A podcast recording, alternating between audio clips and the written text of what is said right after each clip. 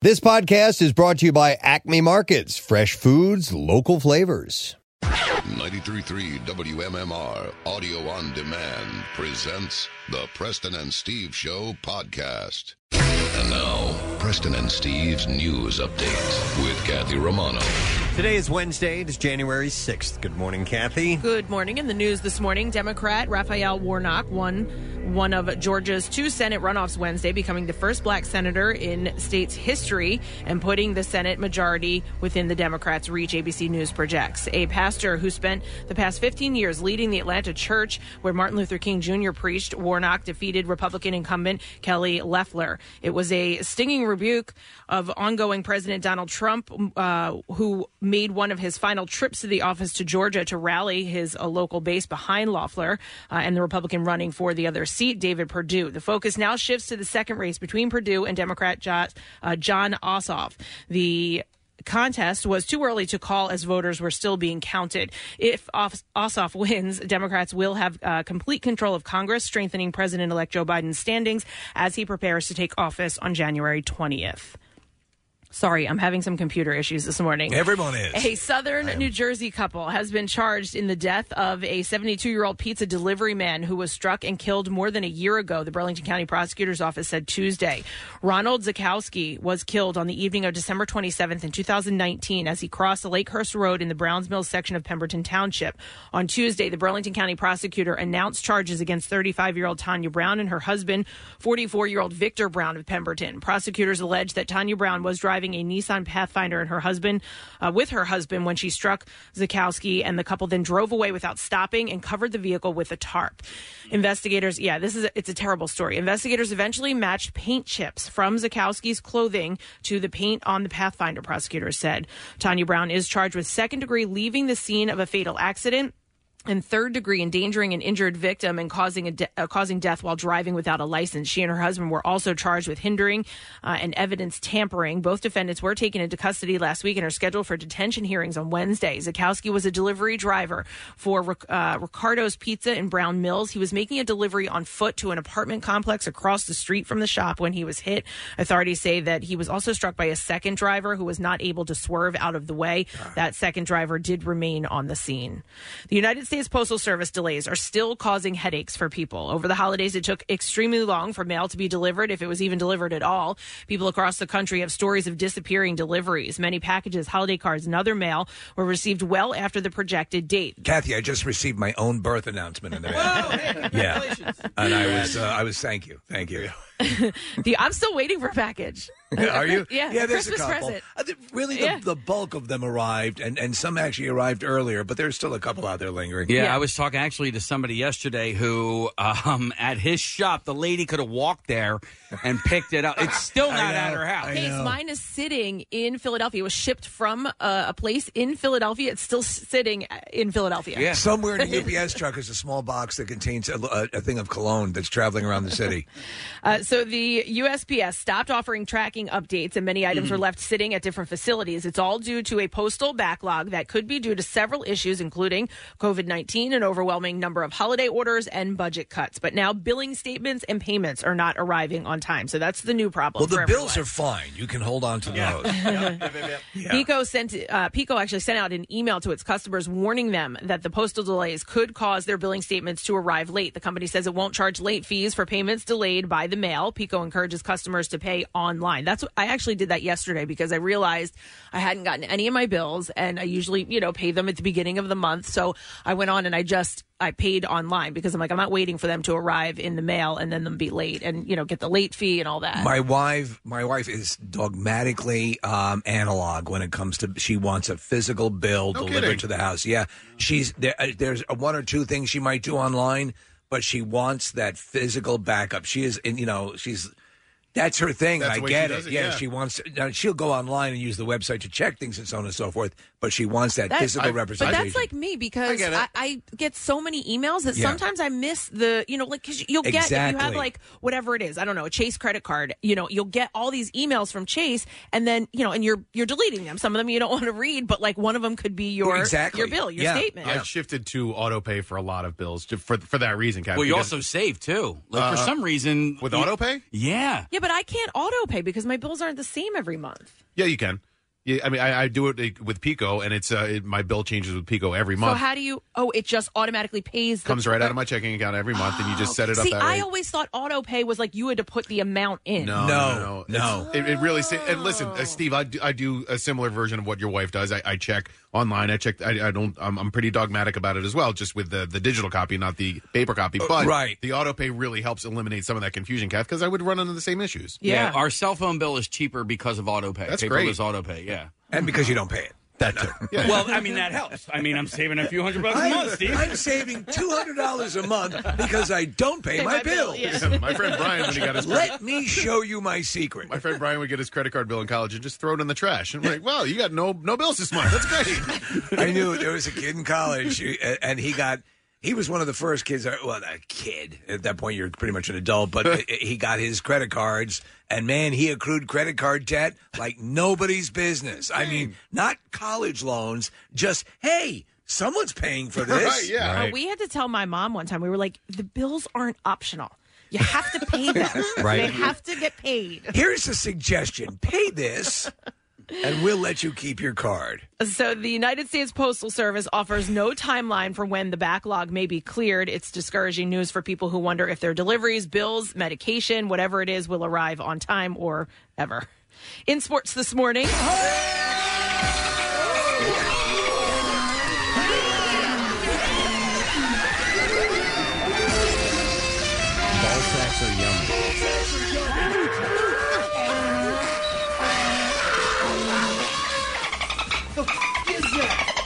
seven games into the NBA season, the Sixers have the best record in the league at six and one. They've won four in a row and will take on the Washington Wizards tonight at home. The Wizards have struggled and are two and five and near the bottom of the standings in the Eastern Conference. Conference. Tip off is set for seven o'clock.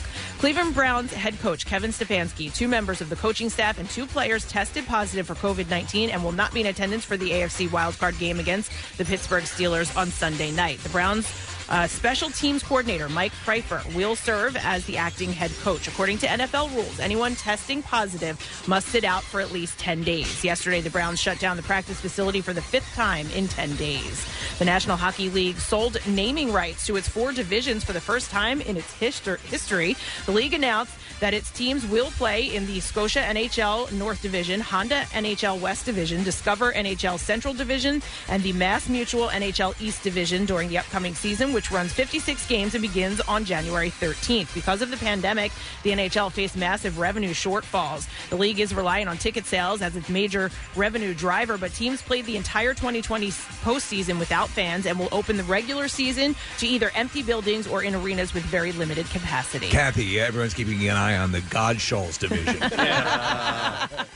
That's what I have for you this morning. All right, thank you so much, Kathy, and welcome to Wednesday morning, dear friend. We have a lot of stuff that's going on today. We have a number of guests who are going to be joining the program, uh, and it's pretty wild. We're going to have Terrell Owens, yes, on the show, known as T.O. Yeah. for years here in Philadelphia. it was fun having him here. You- I like you having had- him here, man. You have somebody who's creates stories and news and incidents. It Remember, was- he used to work out on his front lawn? Yeah, yeah. The press would come by and, and Go get video of him, and he slept in a hyperbaric tube, Yeah. and he did all kinds of things. So uh, we'll talk to him later on this morning because he actually has a wine uh, that is his. It's called eighty one. Uh, which is that was his number, right? So that's perfect. Uh, so I'm a fan of uh, of uh, Joe Namath uh, Pinot, Pinot Noir. So- Yeah. Pinot Noir, the, the Namath Noir. Uh, so T.O.'s going to be on this morning. Uh, Bobby Moynihan uh, from uh, Saturday Night Live Yeah. fame is going to be on a series called Mr. Mayor, which is premiering tomorrow night on NBC 10. So we'll talk to him. And then right after that, we're having one of the goats of uh, Jeopardy, Brad Rutter, who's going to be joining us. He's doing a remake of the UK quiz show uh, called The Chase. So he is the uh, in in game highest winner um, of Jeopardy. I think besides maybe second in all time game show winners. So monetarily, monetarily Or- okay. over five million in game Jeopardy. Wow. winner. So. Uh, yeah, and this this show pairs him with uh, Ken Jennings and James Holzhauer too. Yeah, so. so we'll have to talk to him about that, and obviously about Alex Trebek. The Yeah. final week of Alex's shows are airing. So, and he's uh, from Lancaster. Oh, he is. Yeah, Yeah, yeah. big uh, Eagles fan. No kidding. Excellent. All right, so we'll talk to uh, Brad later on this morning. Uh, we also have a big announcement uh, concerning something that might be very valuable to you. It is a uh, an MMR promotion, and we'll get to that around Bizarre File time. So we'll, we'll do that mm, close to eight o'clock. So get yourself set for that. We'll uh, roll out all of that, including uh, some entertainment stories when we get back. We'll come back with that and a stupid question with some giveaways. Make sure you stay with us. We will be back momentarily. Stream WMMR anywhere you have an internet connection. Check out the mobile app or go to WMMR.com. You'll figure it out from there. Shop, Play, Win Monopoly starts March 3rd at Acme. Get ahead of the game and download the app before March 3rd and earn five bonus tickets, 10 tokens added to your Shop, Play, Win account, and entry to win a $25 grocery gift card. Every ticket wins a prize, money saving offers, or tokens for sweepstakes. Download the Shop, Play, Win app to play today. No purchase necessary. See rules at shopplaywin.com. Hasbro is not a sponsor of this promotion. Back with more of the Preston and Steve Show podcast. So we're going to give away a Blu-ray combo pack of uh, Love and Monsters for the correct answer to the Good stupid movie. question. I want to say that I've asked this one before. Uh, the movie Princess Diaries was Yes. produced by what big music star? I want to say I've asked that. I don't remember you asking it, so it's it's brand new. All right, 215 263 WMMR. The movie The Princess Diaries was produced by what big music star? See, if you know the answer, give us a call 215 263 WMMR. Going to go through some birthdays while we're waiting for your answer. Today is the 6th day of January. It is Howie Long's birthday oh! today. Hey, Jeff. We call Casey's friend, well, you call him Howie Long because he one time in an offhanded comment remarked that he thought Howie Long was a good looking guy, right? Yeah, And as uh, your friends are supposed to do, they never let you forget. Never let it go. Like, what are you talking? Yeah, sure, he's handsome, but Dude, love that what this has become a thing. then just marry him. Does he hear these references on the air? well, probably not at six thirty in the morning, but he does. And then um, there's a, there's a great picture of Howie Long and in the locker room after Black a and game, white. black Yep, and I've white, seen that. icing up his knee with no shirt on, and I had that printed up. So it was my buddy Gibby. Uh, when it was his birthday, I had that printed up poster board and uh, just said "Happy Birthday, Jeff." And, uh, and I put it all over his mailbox in his car. Oh wait, Ge- uh, Jeff and Gibby are the same person? Yeah. Oh, I didn't know that either. I didn't know. No, neither did I. Okay. Gibby. I just know Scabignos. well, Skibignos and Gibby, and and Where uh, is we? I need to locate him. yeah, they Skibignos? graduated. Yeah, they graduated Yeah. high school together. these are all the people of uh, Casey. And Well, no, Casey and Kathy Skibignos have- was oh, was that's my, you? Okay. uh, Yeah. but Casey knows him. yeah, All there right. was a cross uh, pollination there. Uh, so Howie Long, Howie, Howie Long is 61. Danny Pinataro, who Yes. was on uh, Who's the Boss, uh, he turns. Wow, he's 45 You're 40 years old. Oh, my 45. Oh my God, God. 45. Yeah. What was his? He had like something bad happen to him, right? Uh, no, he he, he, he came or- out. I know I thought that. he was like sick or something for Was a little he? while. I don't know. I don't remember All right, that. You're not thinking of Jeremy Miller, the other kid from Was, Growing Pains. was he sick? No. no. Oh, what the You're not hell? thinking of the other kid who wasn't sick. well, those. I mean, honestly, they were like contemporaries. Perhaps you're right? thinking of the Elephant Man. he had neurofibromatosis. Yeah. Yeah, Wait, what's his name it. again? Danny Pinataro. P uh, P I'm gonna, N. I'm gonna find out what was wrong or with him. P I N T A U R O. Pentaro, I guess is how you say his last name. He's 45. Uh, Norman Reedus of The Walking Dead fame and uh, Boondock, Boondock Saints. Yeah, we had him in the studio one time. We did. They Yeah. were promoting that follow up film of Boondock Saints. He's one of And- those dudes who is uh, unkempt, attractive. all the time. That's his deal. Yeah. And in fact, he modeled that way. Yep. Uh, so he turns uh, 52 years old today. Anything else besides those two things? Has he ever done anything outside of a brooding, dark, I think he- mean character? Isn't he the truck driver in the Vacation movie? The, with the, the, the, the one with Ed Helms, where the, the Yeah. truck is. Oh, is he? Yeah, he is. So he Okay. uh, he can do that. Yeah. He can play a guy behind the wheel of a truck. He thinks he think they think that he's following them, you know, like in Duel, like in like he's a Right. psychotic, but he they just left something somewhere and he's trying to return Yeah, it. but he He's- does um like um reality TV stuff, um, like uh, uh, Documentary type documentary uh, on a motorcycle type. yeah, stuff. yeah, yeah, travelogue type Yeah, stuff. He's that's fi- he's 52 today. All right, Kathy. I got it. All right. Oh, you do. Yes, he's HIV positive in 2015. That's No what he, kidding. uh, Wow, yeah. remember that? Very cool. Uh, well, That no, you- clearly that I that didn't happened. remember You it. that. Very cool that you have HIV. Kudos.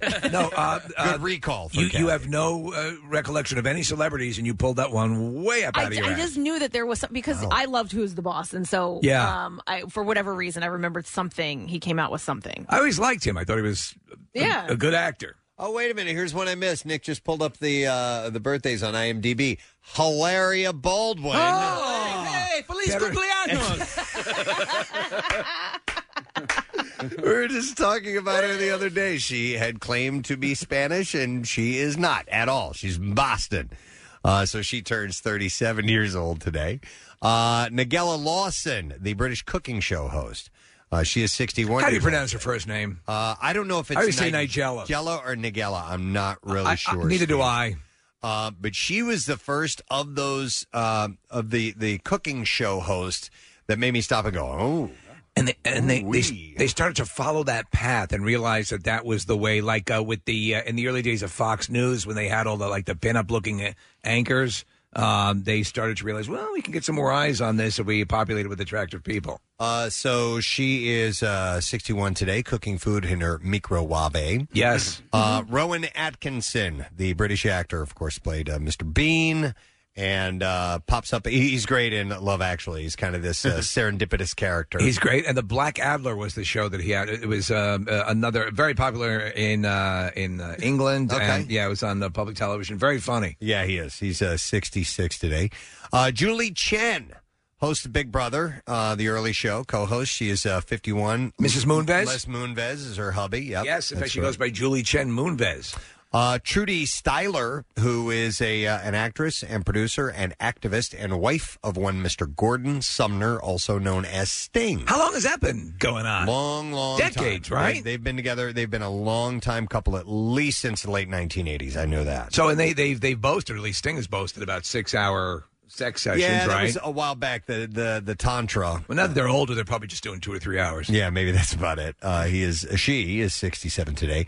Uh, the great actor Eddie Redmayne uh, celebrates his birthday today. As Where's well. he been? I just watched that Chicago Seven movie with Yeah. uh, him and uh, um, Sacha Baron Cohen and uh, that Aaron Sorkin put together, and he's fantastic in it. Eddie Mc- Eddie Redmayne is a really good actor. He is. Uh, the Theory of Everything was So good. phenomenal. Um, I, and I want to see the Danish Girl. I haven't seen that yet. Uh, and of course, he's now in the Harry Potter universes. What was his character? Newt Scamander. Newt Scamander. I He's- find his that that series to be. um I didn't care for it. I didn't care. No, it didn't uh, catch no. my imagination at all. Uh, he's 39. Uh, Kate McKinnon of SNL. Love her. Extremely talented. Man, she can morph into different characters. You know she's Liberty uh, like a top level pianist too. I did not Yeah, know yeah, that. yeah. Really? Yeah. Okay. Has she ever shown that on She SNL? has. Okay. Yeah, she played uh, Hallelujah on the Okay. show one time. Oh yeah. Uh, she is 37. And then the last birthday I saw is supermodel uh, Irina Shayk. Oh, Uh, she is uh, 35. that's a today. former Bradley Cooper girlfriend. I believe you're correct. Yeah. Yeah.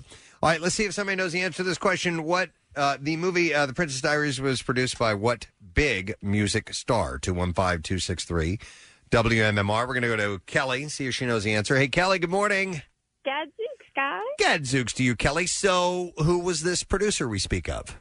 Whitney Houston. That is correct. Didn't know that. Uh, you got it. I like that movie.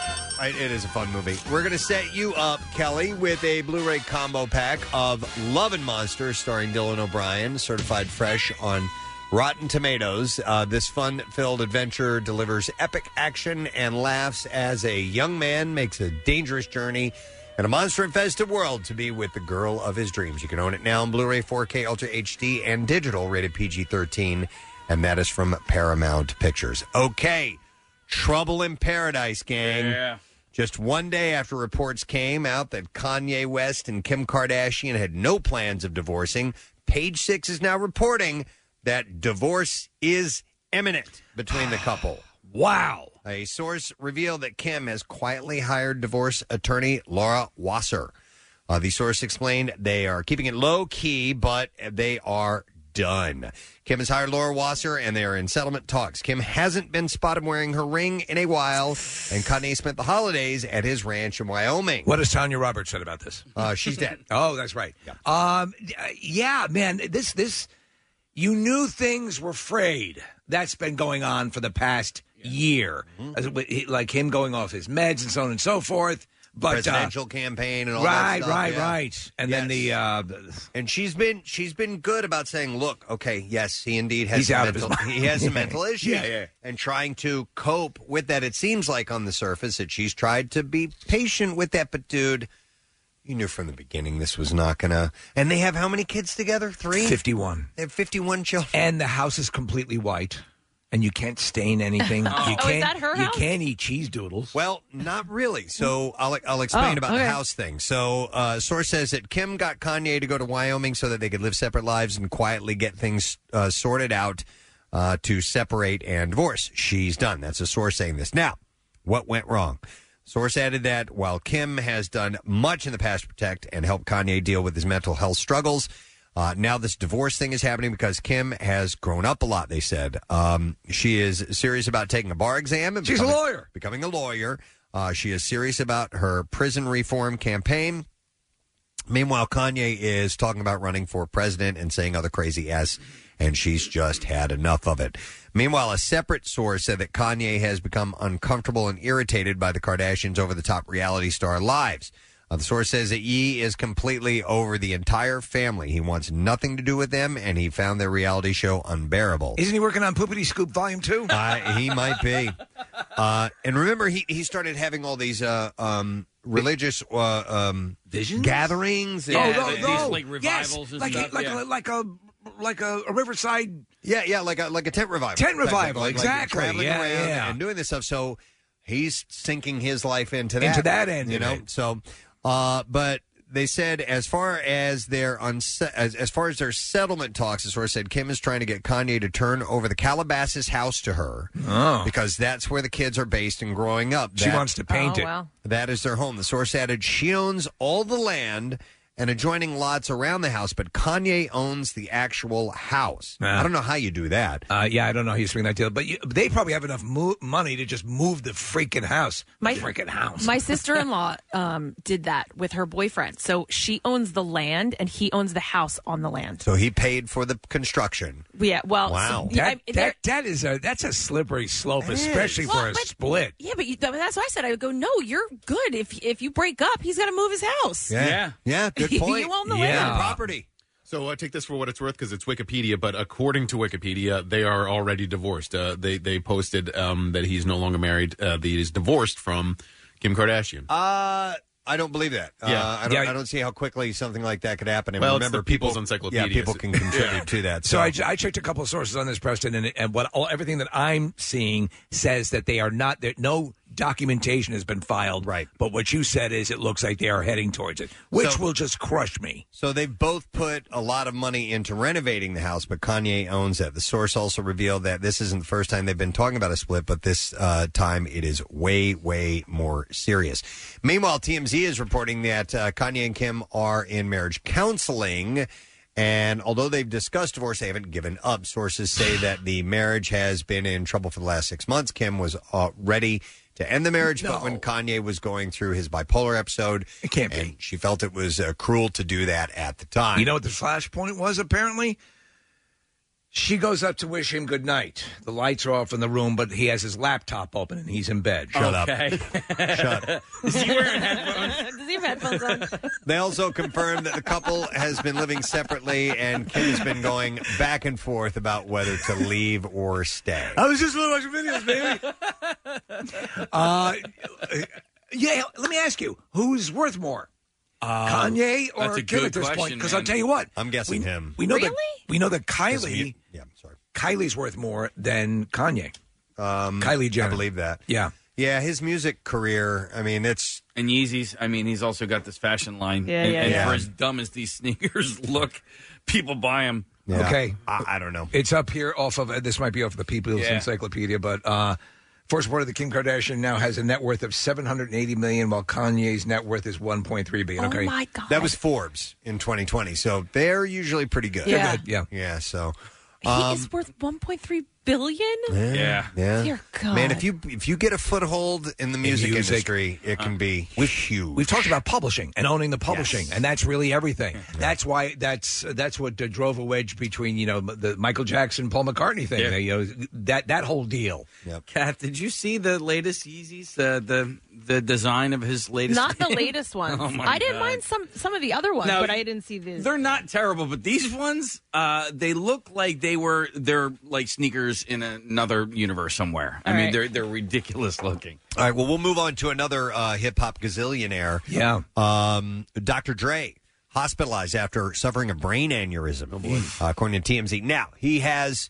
Uh, he has put out a statement that says he's doing better, and he's so he's not incapacitated. He's he's headed home. Has he ever had any issues like this Not before? that I've ever heard. He had a brain bleed on Monday and was rushed to a Los Angeles hospital. They they took him straight to the ICU at Cedar Sinai. They gave him preferential treatment because he's a doctor, Uh, right? Yes. I I guess so. Yeah. Right. Dr. Yeah. Dre is Dr. here. Dre. Dre. Dr. Dre. Uh, he was in stable condition uh, yesterday. Doctors were running tests to see what caused the aneurysm. The dude is in phenomenal shape. He's in his mid fifties. Uh, his real name is Andre Young. He is in the middle of a messy divorce with his wife, Nicole Young. I remember hearing about that. oh, well, a while it, back. it- yeah. it went from, you know, we're we're going to remain friends to I want you dead as quickly as possible. Yeah, hearing in the case is scheduled for today, by the way. So we'll, we'll see Mm. how that goes. Well, this uh, uh, um, wasn't the thought that Tanya Roberts had some sort of brain aneurysm. I haven't seen anything about All that right, yet. all right. Um, uh, you know, it- Check it- the People's Encyclopedia. Well, it seems that you know the way that she was hurt, I guess, or, or her episode she had seemed like out of nowhere. So I, I would seem that I would say that seems like that might be, but I haven't seen any. Uh, reports that say aneurysm yet. So I- I'm- speaking of that, we we followed up later in the show yesterday about the fact that she uh, was indeed uh, deceased, and here's what had happened: her rep had been told by her longtime partner Lance O'Brien Sunday that she had died, but she was at that point in critical condition. On Monday night, she did in fact die following her collapse after walking her dogs on December 23rd. Um, she, in a statement, uh, uh, Robert's longtime friend and rep Mike Pingel had spoke candidly about the late star, who he described as having a huge heart. He said, "I'm devastated. She was a brilliant and beautiful." And I feel like a light has been taken away.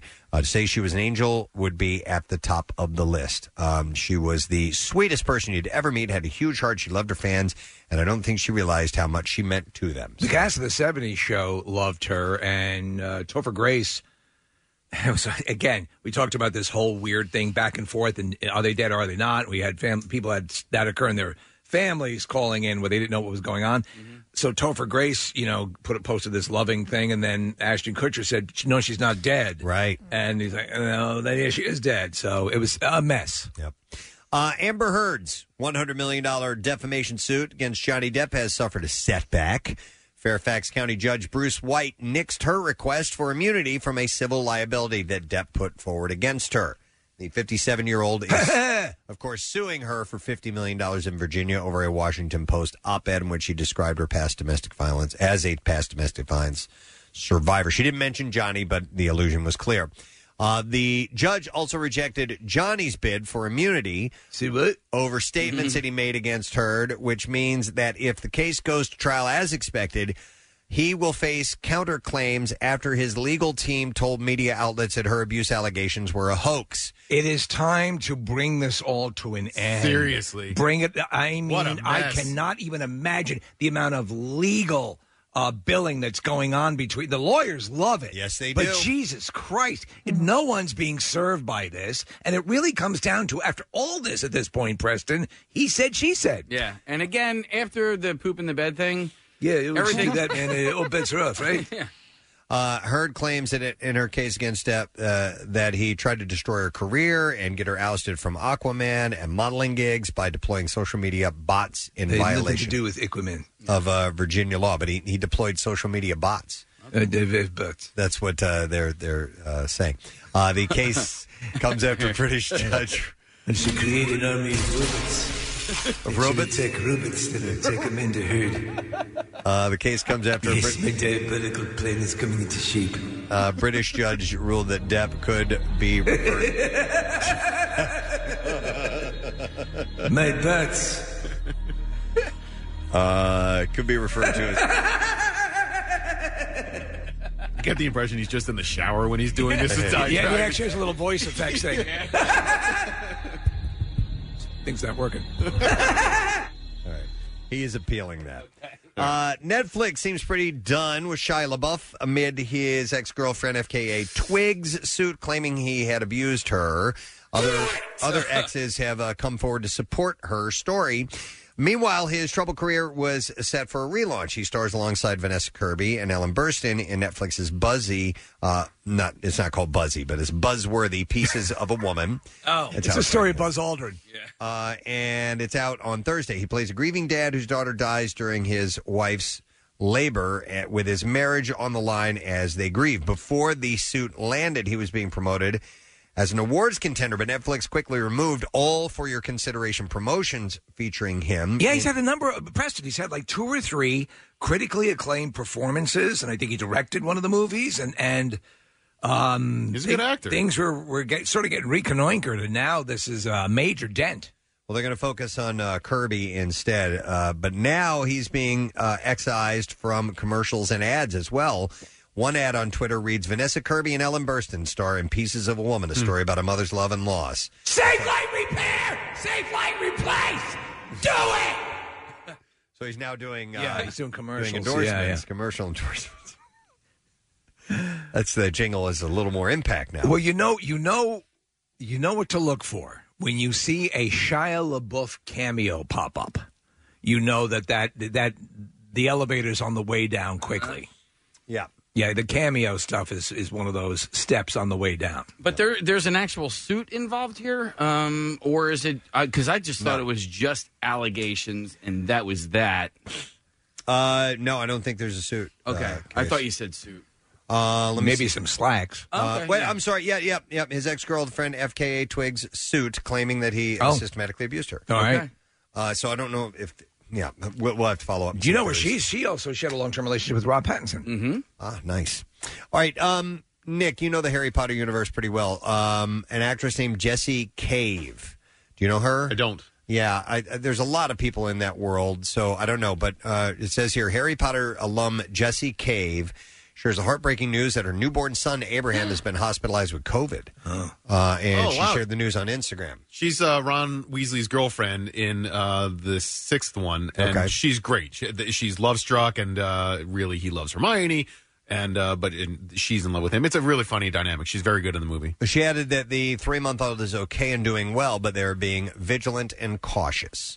Uh, Cave admitted that uh, she didn't want to uh, be back in the hospital so soon after experiencing a traumatic birth with Abraham, so it was a difficult one. She also shares uh, Donnie and Margot uh, with her husband Alfie Brown. It's unclear if other members of the family had tested positive or not. Uh, there, are lo- That there scary. A couple of things about the Harry Potter series. You do have a lot of, of um, like you, you. I always assumed at the beginning that Harry would end up with Hermione, and that doesn't Yeah. end up being the case. And There's there's friends. Yeah, yeah. Lifelong friends.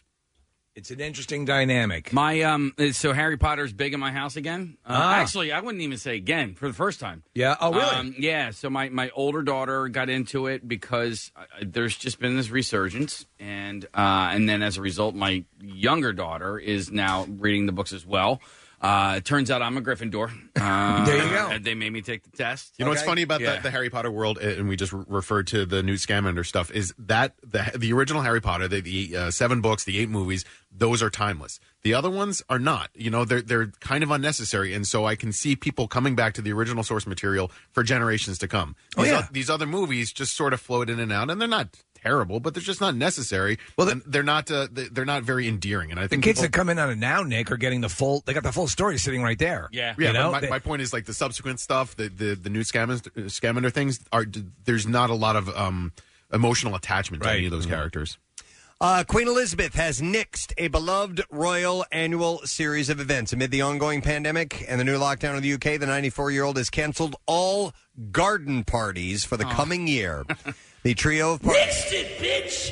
Uh, the trio of parties typically taking uh, take place at Buckingham Palace every May. I wonder if she's. Uh, I wonder if this is something she looked forward to, or if it was one of those things like, oh, "This is really going to tear me up, but we're getting rid of it." Uh, she also holds one in Edinburgh at the Holyrood House. Uh, these annual parties have been held every year since 1860 and serve as a way for the monarch to recognize public service. Typically, 30,000 people in suits, Whoa! Wow. top hats, dresses, and fascinators Okay. attend to uh, mingle with royals and eat tea and cake. I visited the Holyrood Castle when I was in. Oh, okay. It, Holyrood. it was beautiful, and it was. I remember being there and thinking, "Oh, so she comes here too." Yeah. Yeah. By the way, what is a fascinator? It's a hat. There's weird hats. It's a hat? Yeah. I just Okay. had to look it up. All right, never knew that. Um, It's like an Kathy, influencer. You should hold a garden party. I think that would be a great thing that uh, you could do. And Yeah, should do. and it'll yeah. just be me and Marissa with masks on. Yeah. Well, listen, I'm saying in better times. Sure, Yeah. Yeah, That No, I would be a love great that thing you could do. Yeah. What do you envision, Casey? Well, I don't know. I don't even know what a garden party is. Okay, the only time have I ever one, heard Pat. of a garden party was when uh, Ed Helms had one at uh, Schrute Farms in uh, the office. But um, to me, it just sounds like something nice and outside in the spring. Sounds like something I'd do It sounds like something you would do. with a Yeah. fascinator. By the way, Prince Harry is thriving since he and Meghan left their senior royal roles. According to Us Weekly, a source said uh, Wait, they get roles? uh, Harry doesn't have any regrets about having the royal family whatsoever, or leaving the royal family whatsoever, and is really happy in Montecito. Uh, he and Meghan are enjoying their new life in California, being a normal family and having the freedom to make uh, their own decisions without anyone watching over them. And they live next to Larry the Cable Guy. Uh, the source also added that Harry has grown in confidence since the move. Harry isn't looking back, although he does miss his friends at home. There's somebody on social media. I forget her name, but she's her thing now is to take the uh, Meghan and Harry podcast and sort of lip sync it. Oh, You know, yeah? so she's doing the thing and acting with the face, and it's it's actually pretty funny. Nice. Taraji P. Henson is opening up about one of the hardest moments of her life, which was telling her nine year old son that his father had been murdered. Whoa. Uh, her son, Marcel, is now 26. In a sneak peek of uh, today's episode of Peace of Mind with Taraji, she discusses the conversation with her co host, Tracy, and therapist, Sierra Hillsman. Uh, she said, My son's father was suddenly taken, murdered, when he was nine, uh, and I didn't know how to tell him that. Um, I couldn't tell him that he was murdered, so I told him he died in an accident. Uh, she said it was uh, it was in the paper, and I didn't know how to tell him uh, he was stabbed to death. It was one of the Oh, worst ways you could die. Jesus. I I just didn't have the words. I didn't know how to tell a nine year old. Wow. So she's going to talk a little bit about that, which should be. We're looking Yeah, at a can video. imagine. is this her with her son? Uh, that I don't know. Because it's a Steve. full grown man. yeah, Yeah, he's 26. um he's twenty six years Oh, old. all right. Then this is probably it. Him. Yeah. Wow. Um. All right. What are Matt James's deal breakers? He's the Bachelor, of Oh, yeah, course. Everyone has at least one deal breaker. So Here uh, are my deal breakers. ET sat down with Matt James Thanks for coming back. after God, he's quick. After the premiere of The Bachelor to talk turkey about I like turkey. about what he On your world, you eat it on one day, but it's actually currency on my home planet. Can you break a turkey for two chickens? Why are we talking about turkey? uh and- well he sat down to talk turkey about what he wants and what he wants and doesn't want long term. Uh, so he told ET that no nos involve lies. So you like women who don't have a nose? no, no nos involve lies and spice. Lies and spites. So spies, Oh. spice, not spice, spice, Okay. spicy food. Oh, Okay. really? So he said, honestly, uh, not honestly, honesty is a must have. He said, we got to be able to trust each other. So if you're a liar, then that's a non starter. And then he said, my stomach is jacked. If you're throwing a bunch of spices in there and we're eating crazy, it's probably going to be a non starter for them because I'm going to be all gassy. he said, so the spicy food is going to be hard. Plus, the last thing, a person has to be able to laugh. Uh, you have to be The able hell is to he talking about? laugh at yourself. These are the things that, that he wants in a So, relationship. so laughter follows a jacked, spicy stomach. Uh, well, no, he's saying you know that's bad, but a good thing is is being able to laugh. Okay, all right. He said you have to you have to be able to laugh at yourself because life is too short to take anything so serious. Uh, so what if she laughs at his gas? Yes, then wouldn't it's that be, over. That'd be perfect. Oh. No, it'd be good. So it would it would lighten it up. So he said, I don't uh, know how to read this guy. I need someone to have fun with. You got to have a good time. So I want a good time. So that's a dive into the mind of. Uh, He's Matt- so complex. Matt James. You know, he's six feet five inches tall. He's six five. Wow. I think he might be the tallest bachelor of all time. I, he's got to be. He would have to be. There have Uh, been, been 25 of them, right? Isn't he the 25th? Uh, God, I don't even, I don't even know. Season 25 of The Bachelor. yeah. There we go. Hilary Duff. What? Sorry. No, You doing something? No, no, no. All right. Hilary Duff. You doing something? Hilary You have Duff. something for me? I got nothing. Uh, Hilary Duff shared on uh, Instagram stories that she took a break from social because of a rough holiday. I'm sorry to hear that. She shared that she uh, she developed an eye infection. Ooh. Uh, and ended up in the hospital as well. She should have c- consulted Dr. Dre. Uh, but she said, "All's well. My eye is fine. Just needed antibiotics." Wait, so You're doing okay? she went off social media because of that? Yeah, right. Yeah. This just said Yeah. Hilary Duff left social media and disconnected from society because she had a sty. All right. In Yeah. other news, people worldwide fight various forms of cancer. Yeah. Yeah, I think when I had pink eye last year, I was still able to tweet if I wanted to. if you wanted to. Well, it's because you're a hero, man. I am. I am. It's uh, I- my strength is is uh, unmatched. Ow, my eye. I'm not coming in today. One last thing: Ryan Reynolds was able to honor fellow Canadian Alex Trebek in a beautiful way on Monday's uh, Jeopardy. Uh, the game show is currently airing the last episodes of Trebek, and recorded before his death in November. And Ryan's film Free Guy was included in the trivia category, the movies. Uh, the actor himself made a cameo on the show and later tweeted about the moment, which was filmed, excuse me, in uh, 2019. After the episode aired, Reynolds tweeted about his moment on Jeopardy, writing, It's an honor and a little heartbreaking to be with Alex Trebek one last time on Jeopardy. Uh, so they, he had uh, said a while back when they had filmed it, Alex, uh, or he was saying about Alex, um, Alex was uh, kind enough uh, to film a cameo for our film Free Guy last year, despite his battle. He said he was gracious and funny, in addition to being curious, stalwart, generous, reassuring, and of course, Canadian. We love you, Alex, and always will. Uh, so that was a nice. It's so I'm watching this week, and they're doing the, the, as you said, the final episodes. And I said to you yesterday, Preston, you could see a little bit more of the um, physical duress. Nick, have you noticed? A Oh, little yeah. Bit? Um, but I mean, uh, they remember that the executive producer on the show said that during this week there were there of, of shows as they were taping them.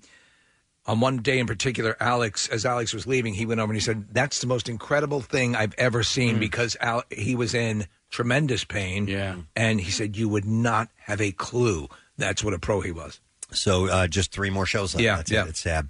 Uh, I want to add one more thing, Please. uh, because we've had this gal in our studio before, Imelda Staunton, the actress who we know from uh, the Harry Potter universe and loads of other things as well, uh, who will take on the role of Queen Elizabeth II in season five of Netflix's The Crown. Talked to the BBC about the extra challenges she faces playing the Queen during the modern era. Uh, She said, I think my sort of extra challenge, as if I needed it, is that I'm now doing the Queen that we're a little more familiar with. With Claire Foy, it was almost history. And now I'm playing one of the people, uh, one that people could say, she doesn't do that. She doesn't do this. She's not like that. No, she's right because you you see her on a more frequent basis. There's more media coverage, and that's uh, that's got to be a Yes. tough thing to do. So I wonder if she's um, how she's going to play it. Uh, yeah, it's a good question. And she said, that's my personal bete noir. Uh, yes. Uh, so That's a dessert. Yeah. that- Okay. Yeah. Congratulations. That's her own Chocolate. little- Have you tried? Put Um, whipped cream on it. It's better. All right, we're ready for uh, clips. Pieces of a Woman shares story of a young mother's home birth, which ends in an unfortunate tragedy. We are just talking about this. Here, star Vanessa Kirby talks about preparing for the role uh, by talking to mothers who have experienced child loss. Here is the clip. know, there was this universal thing that they kept talking about, which was that the society found it really hard to to know how to deal with their grief, and they found it hard to talk about. And so I felt really proud of our intention in a way to try and give a voice to those women. I fell in love with her in the first season of The Crown, by the way. She Yes. played uh, um, Princess Margaret. She's excellent. Um, yeah, Pieces of Woman premieres on uh, Netflix tomorrow. Here's the next clip. One episode into the new season of The Bachelor, and it's already making history as the horniest season yet. In this clip, Bachelor Matt James talks about receiving a vibrator from one of the contestants. Yeah, yeah, I hadn't seen something that big before, so it was uh, it was extremely distracting. You know, uh, making noises and just catching light in a bunch of different ways. So uh, it, it was hard to stay focused. Yeah, come on. Shut the f- up! There you go. A new episode of The Bachelor airs Monday at 8 p.m. That's it. That's what I got for you this morning. The report is a lot. We have a bunch to go uh, on this program as well. Uh, we're going to have uh, Terrell Owens on the show. Yep, he's promoting a wine, believe it or not. You always suspected he would end up as some sort of wine person. Uh, he will be joining us about an hour for, or so from now. We have uh, Bobby Moynihan, who's going to be on the show. We have Brad Rutter, one of the goats of Jeopardy, on the program. And we also have a big announcement to make as we get closer to the bizarre file, hmm. and it might mean a little extra in your pocket. So we're going to get to those details coming up in a little bit. Stay with us for the whole show this morning. We'll be back in just a moment. MMR spotlights the best rock in Philadelphia with Jackson's local shots. That's right, and this month's band is Party Muscles.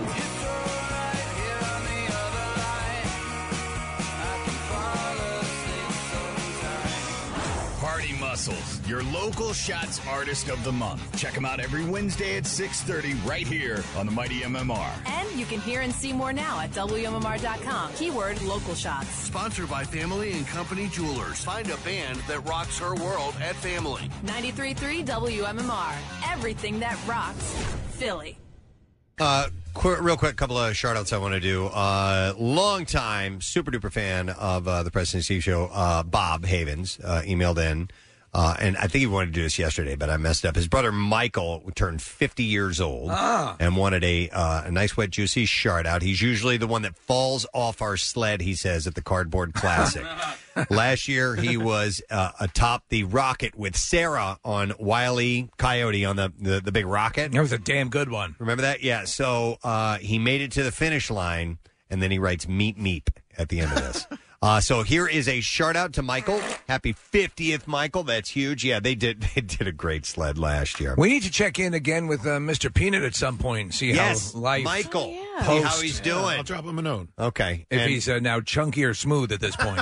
And by the way, in case you were wondering, no cardboard classic this year. It's just Yeah. it's not going to happen. So I'd, I'd hate for people to be, dude. We've been working for two Yeah, yeah, months yeah. on this thing. No, we're moving It's ahead just- with our 500 person rave, Preston. It's not going to be possible. I mean, it's kind of sad because that was the last event that we held. Yeah. And then right after that, boom, the hammer It was came down. a good one, though. It was a Oh, it really was a good one. blast. So, Yeah. so you know what? We we'll we'll get to another one. We'll be up there. Uh, we'll be uh, destroying lives up there on the mountain as uh, soon as we can. Yeah. All right, here's another one. It says, uh, Hey, guys, my youngest, Jackson Meekum, uh, turns 12 on uh, Wednesday, today. Meek Uh, just like everyone else in the Delaware Valley, he needs a shard out. Ah. Uh, been listening to PNS uh, since at least 2001. Uh, Jackson and his brothers Wyatt and Max listen to your show as much as I can make them, meaning every morning that they are with me. I'm divorced. Uh, he said uh, they've been listening more as we all work from my home on Thursday and Friday during COVID. Uh, every now and then I need to turn down the stream as Jackson sits five feet away from me uh, those mornings, and we don't want his Zoom class hearing about butt plugs. Yeah. Uh, what men in Florida do during the bizarre file, and Regis commenting on Hulk Hogan's porn. Uh, so, uh, sincerely loyal listener and sometimes obsessive emailer, Bill. So here you go. That is a shout out to his son Jackson. Preston, I wonder how many people have, uh, through the course of their lives, been forced to listen to the show from someone maybe a little bit older who then grew up and became listeners of. Oh, yeah. You know, we we hear about that, and it's kind of a funny, like through attrition, you become a fan of the show. I just had somebody email me uh, a submission to be in next year's calendar, and she was like, "This would make my mom so happy. Can you put me in your calendar?" Wow. Okay. Uh, and then here's uh, a last one. It says uh, this is for, and I forgot to read ahead on all of this, but uh, this is for his wife. Um, and he said, uh, I I went through the holiday holidays thinking I got my wife the best gift ever. No way she could touch my gift. Uh, not that I wouldn't be happy with whatever she got for me, but I pride myself on being able to surprise her with some off and, off, awesome gifts. Uh, totally uh, to- stole Steve's advent calendar idea. Ah, by the way, nice. said. Uh, Christmas morning, we were exchanging gifts. I opened her gift for me, and I find a bag of whiskey barrel wood chips. My amazing wife bought me a smoker. So he was really excited. He ran around the house and everything. Can I get a shout out to the best wife ever? Uh, don't worry about the date and time because she doesn't uh, listen. well, no. Okay. And I'll All have to play it on the podcast for her, but I want to shart it from the mountaintop that she is the absolute best. So that's from Mike's story. So here you go. I'll suggest to she's not the Mike's wife that doesn't listen. She doesn't listen. She There you can't be go. the best. There you go. She's just moderate. Uh, so those are my sharts uh, for the time being. Hey, I'd like to take a moment and speak directly to our friends in Slower Lower this morning. All right. Uh, Delaware. Oh yeah. Uh, Delawareans are going to have to get used to doing something they haven't had to do before, and that is dialing the 302 area code before any local phone They call. don't have to dial an area code? Yeah, they've Now been on they do, or easy soon they street. will be, Right, yeah. for, for the longest time, living it up. Yep. The FCC will soon require the state to use a 10 digit local dialing number. Have you ever seen people's fingers from Lower Delaware? They're just beautiful. They don't Yeah. have the stress and strain. Oh, yeah, of yeah. punching in extra digits. They're Uh-huh. just glorious. There are a few places like that in the country where that, Yeah. And that's what I was curious Yeah. about. I would imagine places like New Hampshire, Out you know, west. really, yeah, out Y- west yeah. where there's, yeah, Do you punch in everything? I punch in the one. I punch in everything. No, even if I'm calling locally, I just put a. I put You- you all hit the time. one? I do every time. No kidding. I just I don't I don't want to deal with the bull crap. Um, so even when they're dialing within state and all of the n- numbers in state ha- have a 302 area code, they still have to dial the 10 digits. No, it's not necessary. Well, here's the deal. All right. The change is due to a new FCC order which approved 988 as a three digit abbreviated dialing code to reach the National Suicide Prevention Lifeline. Uh, so that will start. The, the, beginning on April 24th, they have to start using the 10 digit code. But the National Suicide Prevention Lifeline starts in 2022. So when you call that, the phone rings and somebody's home in Delaware. I don't know. Uh, Delaware currently has a 302 988 exchange based out of Selbyville. Sussex County. Uh, the change will ensure that everyone is able to That, that's the sound they make in in, Shelbyville. in Selbyville. yeah, Selbyville, yeah. Shelbyville. Uh, what? And uh, it's able to reach the suicide prevention network using the three-digit 988 code. Uh, yeah. I don't fully understand it. I know that some people have been, and I've envied them for not having to punch in the extra digits. Uh-huh. And frankly, I'm glad that the playing field is leveled at this point. Mm-hmm. Yeah, so they Why? It's Selbyville. Uh, so they're going to have to get used to doing that, and that will start uh, fairly soon. We've talked about for over the course of years. We've had the conversations about how the the, the phone, uh, the exchanges have changed. You know, the numbers that you dial in, and then when there was letters. So Uh, when the when the uh, when we were on break and we were doing one of our best of playbacks, I was in the car and I was listening to it, and I brought in old audio of my from my early radio career. Right, right. and, and my very first job was in a really really small town uh, called Salem, Missouri, and so we did this swap shop, swap meet type thing on on the air. And I told you guys that the area was so small that I worked in, Yeah. that not only did I not say the area code.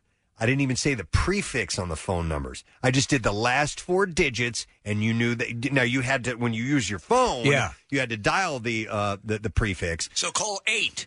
But everybody had the same prefix, so That's wild. Uh, we'd just say, you know, all right, uh, you know, uh, Lee has his uh, this uh, coax cable that he's selling, and the number's four eight four That's crazy. or four eight four five, whatever. Yeah, I have an extra coax cable. Oh yeah, they would sell that. yeah, yeah, I know. It's funny those those swap and shop shows. Four eight four five. That's what we'd say. That's all Is- you need. Doesn't to that know. blow your mind Yeah. that it's uh, th- that small where you're just using the last four digits? Yeah, I mean, listen, we all we can all probably still remember many phone numbers from our childhoods. Our old home phone number, maybe your your best friend or whatever. N- because you had to, you had to dial everybody. Now everybody's on yeah. speed dial. Right, uh, exactly. A lot of times people forget their own numbers. We talked about that. because Yeah. you, you- it's just something you never you never dial. Uh, last night on Jeopardy, uh, uh, Nick, and, and perhaps you saw it as well. Um, the social security number that you have, the first three digits. Did you hear? See that that No. clue? Apparently, the first three digits in your social security number, at least for the longest time, pertain to the state you, were born in? in. Oh, I didn't know I that. didn't- No, me neither. and I, I didn't I didn't realize that, and I don't know if you could do a, a quick check on that, but but uh, I just thought that was sort of a a- at, in the timeline that you were born in, there was a randomizing of numbers, you know, but yeah. apparently it has it has a um, correlation to your birth state. The first three digits of a person's social security number are determined by the zip code of the mailing address shown on the application for a social security number. Oh, that's true. Uh, the number merely established that his or her card was issued by one of their offices in that state. Yeah, that, that applies to my social security number. Well, when did zip codes come into existence, though? Because they haven't always been around. The Great Zipping, it was Yeah. referred Yeah. to as. Is that what it was? Uh, I- I don't know. That's a good question. Wait, so if you received your social security card before 1972, the area number shows what state you applied for the card. Okay. I'm I'm older. My social security number is 11. Wow. Yeah. Like the, that's the entire Yeah. number? You know what zip stands for in zip code? Yes. Um, zoning. Oh, man, I used to know. Come on, know you can do this. it. Come on. Um, It's in the script for Tron. No, it's not. God. Uh, I, ca- I don't remember next. Zone improvement plan. Oh, okay. No, I didn't Ah, know there you that. go. Yeah. That was supposed to expedite mailing procedures, right? Dude, and they've even added four numbers to the zip codes as well, unless. Do you, get, do you get when you when you fill out an application case to that point, uh, or you fill out anything online, and it'll give you a zip code and then a dash and another four digits? Yeah. it'll What's say- that all about? about? I don't know what that's about. I haven't committed those to And it'll say, memory. and it'll say, No. "Are you talking about this address?" And I'm like, I, I don't guess. think so. I was talking about this one. Yeah, The one that doesn't have those extra What four you numbers. talking about? Sometimes those extra four numbers uh, can be directly applied to a post office box. Uh, so a PO box. Is, Okay. And so if, if it's uh, one two three four and you're mailing something to Philadelphia, um, uh, it would be that post office box in Philly. Huh? There's a lot we don't know. At least there's a lot I don't know. Do you guys know any of our cell phone numbers? Um, Yes, I know yours. Yeah, I know yours and I know Marissa's. I don't know anybody else's. Nope. And I know Why your- those two?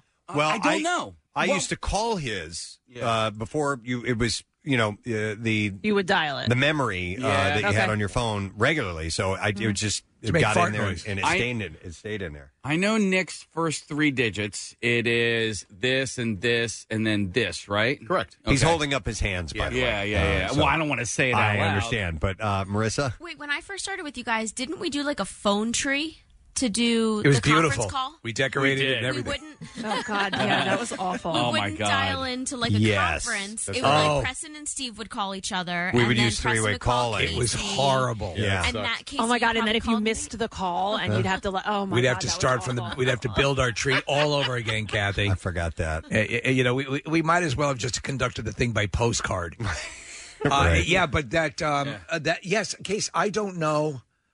The only I know cell your phone, first the digit. only cell phone number I have committed to memory is m- mine, and I basically just really learned mine about two years ago. I know my wife's. and my wife's, and Yeah. that's it. Everything else is on speed dial.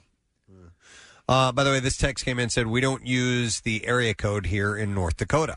What? Uh, so we got somebody listening What? from uh, Is that North Kate Dakota. over there? What- I'm sorry. We have. I, we know one listener in North Dakota. Yeah, I texted back and asked this Maybe person we have more. to uh, to call in, so maybe we can hear from them. Uh, I will go to Jeff. Hey, Jeff. Good morning. Hey, what's going on, guys? Yo, bud. What's up, man? Um, I was in the Navy, and we had uh, we, we were in line for something, and we were checking in, and um, we had to give our social, and the guy could tell exactly where you were from based on your social alone, and it was like regionalized. So I'm I'm from Harrisburg. I live in Charleston, South Carolina now. But you know, I gave him mine. He was like, "Oh, how'd you like being born in Harrisburg?" I was like, "Oh, uh, yeah, it was cool." And then the guy behind me would go up, and it was he'd give his, and it was, uh, how, how, "How do you like being from you know St. Louis, Missouri?" I mean, he could get so specific. 'cause I was- Sounds like this guy was very lonely. Yeah. How do you like being from yeah. Little Rock? I that must be his party trick, I guess. Wow. I need a friend. Interesting. Um, All right, well, thanks, Jeff. I mean, I used to when I, I was a telemarketer for a, a summer when I broke my arm, uh, and How I do you like needing brick face? well. N- no, I didn't. It was more surveys. I wasn't. Oh, was I wasn't Okay. selling. I would So you never even do worse. that. Yeah, yeah. Uh, no, but I had to dial all over the country, and uh, after a while, uh, I knew all the area codes. If you if you talk to anybody that's ever worked at a supermarket, they'll give you all the produce codes. It's like, yeah, what's the codes for carrots? And they're like, oh, three three zero seven. Like it's just it's the- true. Yeah. It's true. By by sheer repetition, you get to uh, Mm-hmm. to remember it. Uh, by the way, the last four digits number texts are coming in uh, indicate what um, specific street you live on. What? I might So- even indicate what side of the street you live on, and it's uh, it's a route for uh, the the drivers. Okay, so so in your in your zip code, Uh, yes. The last four digits. Yeah, you know, no, you know that uh, the dash and then the four digits. Oh. The extra four digits get more specific. Which we were just talking about. Interesting. All right, here's uh, here's Brian, our texter from uh, North Dakota. We have another one. Hi, Brian. You're on the air. Good morning. Morning, guys. Gadzooks. Gadzooks to you, man. All right, so you you uh, what part of North Dakota you live in? Uh, Central North Dakota. All right, and and no matter where you are in the state, all those phone numbers, you never have to dial uh, the area code. No, I, I'm originally from Doylestown, and we we uh out here we don't use them at all, even with our cell phones. Was that the big draw for you to move out there? My fingers they, hurt. They put that in their promotional, their, their tourism. Less digits. Yeah. What's the name of the town that you My live in? fingers have never felt better. Brian, where do you live? You said North Central, but uh, North Dakota's a big state. I'm just curious what the name of the town is. Esmond. What is it? Desmond. Esmond. Esmond. Esmond. Okay. It's outside of Desmond. Yeah. Cool, man. Uh, how long you been out there, Brian? a little over a year. Oh, cool. Wow. You're- Have you noticed a difference in your fingers since you don't have to dial those extra three, nu- extra three numbers? no, no, it's not really that much different, you know. But uh, you, you were talking about that uh, the the little. We have one out here called Tradio, where you call in the radio station. still. Tradios Yeah, all over you in, did in that, rural Russ. in Yeah. rural markets around the country. Tradio is a standard. Yeah, and and it is basically on radio swap and shop. It's yep. In fact, it, Preston, it goes back decades. Oh, Tradio. yeah, yeah, yeah. Yeah, I want to Yeah, do that right now. I'm trying to sell my bike. All right. Hey, Brian, thanks for listening out there, bud. We appreciate it, and thanks for calling in. Hey, thank you. All right, we'll see you later. Bye-bye. Central North Dakota. Yeah, I that's was- the You're trying to- Paris of South Dakota. You're trying to sell something, Case? Yeah, I have a, a Trek Verve 2. Uh, it's kind of like a hybrid mountain bike. It's good, like touring, you know, j- tooling around town bike. But uh, Right, right. yeah, I have too many bikes, and I have no need for that. Yeah, my name is Casey. I got a bike. It's a Trek. What is that? A Trek? It's a Trek Verve 2. Trek Verve 2. What are you asking for? Uh, it's from 2015. Probably like I don't know, two. You should have a price in mind. Yeah, you have to, you have to research. a little I, I bit. don't No, know. no, I- seldom works. No, I could. I don't want to ask too much, but I think 200 ought to get the job done. I wish there was a, a way to a way to get the word out. About I know. I, I'm looking. Well, the trying tra- to figure it out. Why don't you call up the Tradio in Bismarck? Yeah. God. Imagine if we did that one morning here on the show. We I mean, we t- could. We've talked but- about it for years. Now Yeah. we did something close when we had Nick's garage sale in the parking lot. Mm-hmm. That was fun. Mm-hmm. Getting rid of my crap. Do you want to do that one morning? Our I own don't trading, know, bring in man. stuff. I have stuff I'm looking to unload. That Oh, I you mean think just pe- our own stuff? Yeah. Yeah, why not? Yeah, And and so, donate well, the money to Nick. Are you looking to? are you looking to sell it or trade it? Um, I'm looking to, to trade it for money. Wait a second, Preston. Was the original Tradio for money, or was it for another? It was for money. Yeah, Yeah, okay. yeah. Or or like it, they, there, there were there was trading of services as well. Was there? Yeah, Like yeah. prostitution? Yeah, exactly. No. no, uh, like I'll give uh, you a Hummer for that coax. uh, like uh, yeah, I, I don't remember specifically, but I do remember that. When I was quarantined at home, when I was exposed and I had to stay home, um, I cleaned out my basement. I cleaned out all my cabinets, everything, and I had all these things. Nothing that I would like was worth selling or worth Right, anything. right. So, and I didn't, but it was like still usable. I didn't want to just throw it in the trash. And some of it, a lot of it was um, glass. So, you know, to donate that, put it in a bag, take it somewhere, like it's a pain. So I just separated it all and I left it on my neighbor's doorsteps and didn't say that it was from me. What? Oh my God, what? you great. you put your garbage on other people's was, door? no, it was. Listen, they so uh, eventually they figured out it was me, and uh, I got pictures, and I think it was yeah, because. Uh, it this was in November, so on Thanksgiving I got pictures, and uh, people used like the serving trays that I left, and Okay. yeah, Wow. bowls, a wine chiller. So we have a green drop. Uh, uh, it's basically a trailer you can drop eh, basically anything off of because they, they collect for Purple Heart, and, Right, You know, right. and so you They're an umbrella donation agency. Yeah, yeah, yeah, yeah. And so, I mean, whenever I'm kind of getting rid of some stuff at my house, as long as it's not. I just read something about Trash, them yeah. though that their um that their workers are now like uh I don't want to use the wrong word, but like uh Disgruntled? no, not forcefully, but like Grumbled? asking for tips when Oh, you really? drop off. I'm not doing Oh. that. Yeah, So and they're not people were- disgruntled; they're gruntled. people were were getting turned away, you know, getting turned off by it. Oh, Asking for all, tips? what group is this? I'm sorry. it's the uh, Green Drop is Okay. the is the name like of a it. Donation drop site. Now, you, now you say you've heard. You're not. We're not confirming, but this is Right. the, the case that uh, some Correct. people have complained that they may have asked for tips. I have never ever I always carry it from my car to the trailer, so they're not getting tipped for that. I'm Right. doing the work. I bring stuff to Yeah. Goodwill. Yeah. and and, and I, I've seen the various Goodwill stores that I've seen are run well, and they sell the stuff, and you know that the money's going. to or they Right. assume it's going to a good cause. Well, they, yeah, they pay their employees Yes, and stuff yeah, like yeah. that. So um, they uh, people get some work out of it. Okay, Green Drop. Yeah, I've seen these Yeah. before. Okay. Uh, I don't know what this is. I just, you know, I heard the word tradio, um, and I just want to say this out loud: afradio. I don't know what that is. He's an idea guy. I'm an idea guy. Yeah. And sometimes Don't know what I'll- it is. Just a sometimes- radio. Just a radio. Now you put, put the engineering team on it. Yep. Maybe Halloween. Yes, that's what I'm thinking. What about a scardio? How about That'd be an Sussudio? offshoot How of about a radio? stupidio? yeah. All right. Anyhow, I have a couple of other uh, local stories uh, that I thought were A localio. uh, were passing along.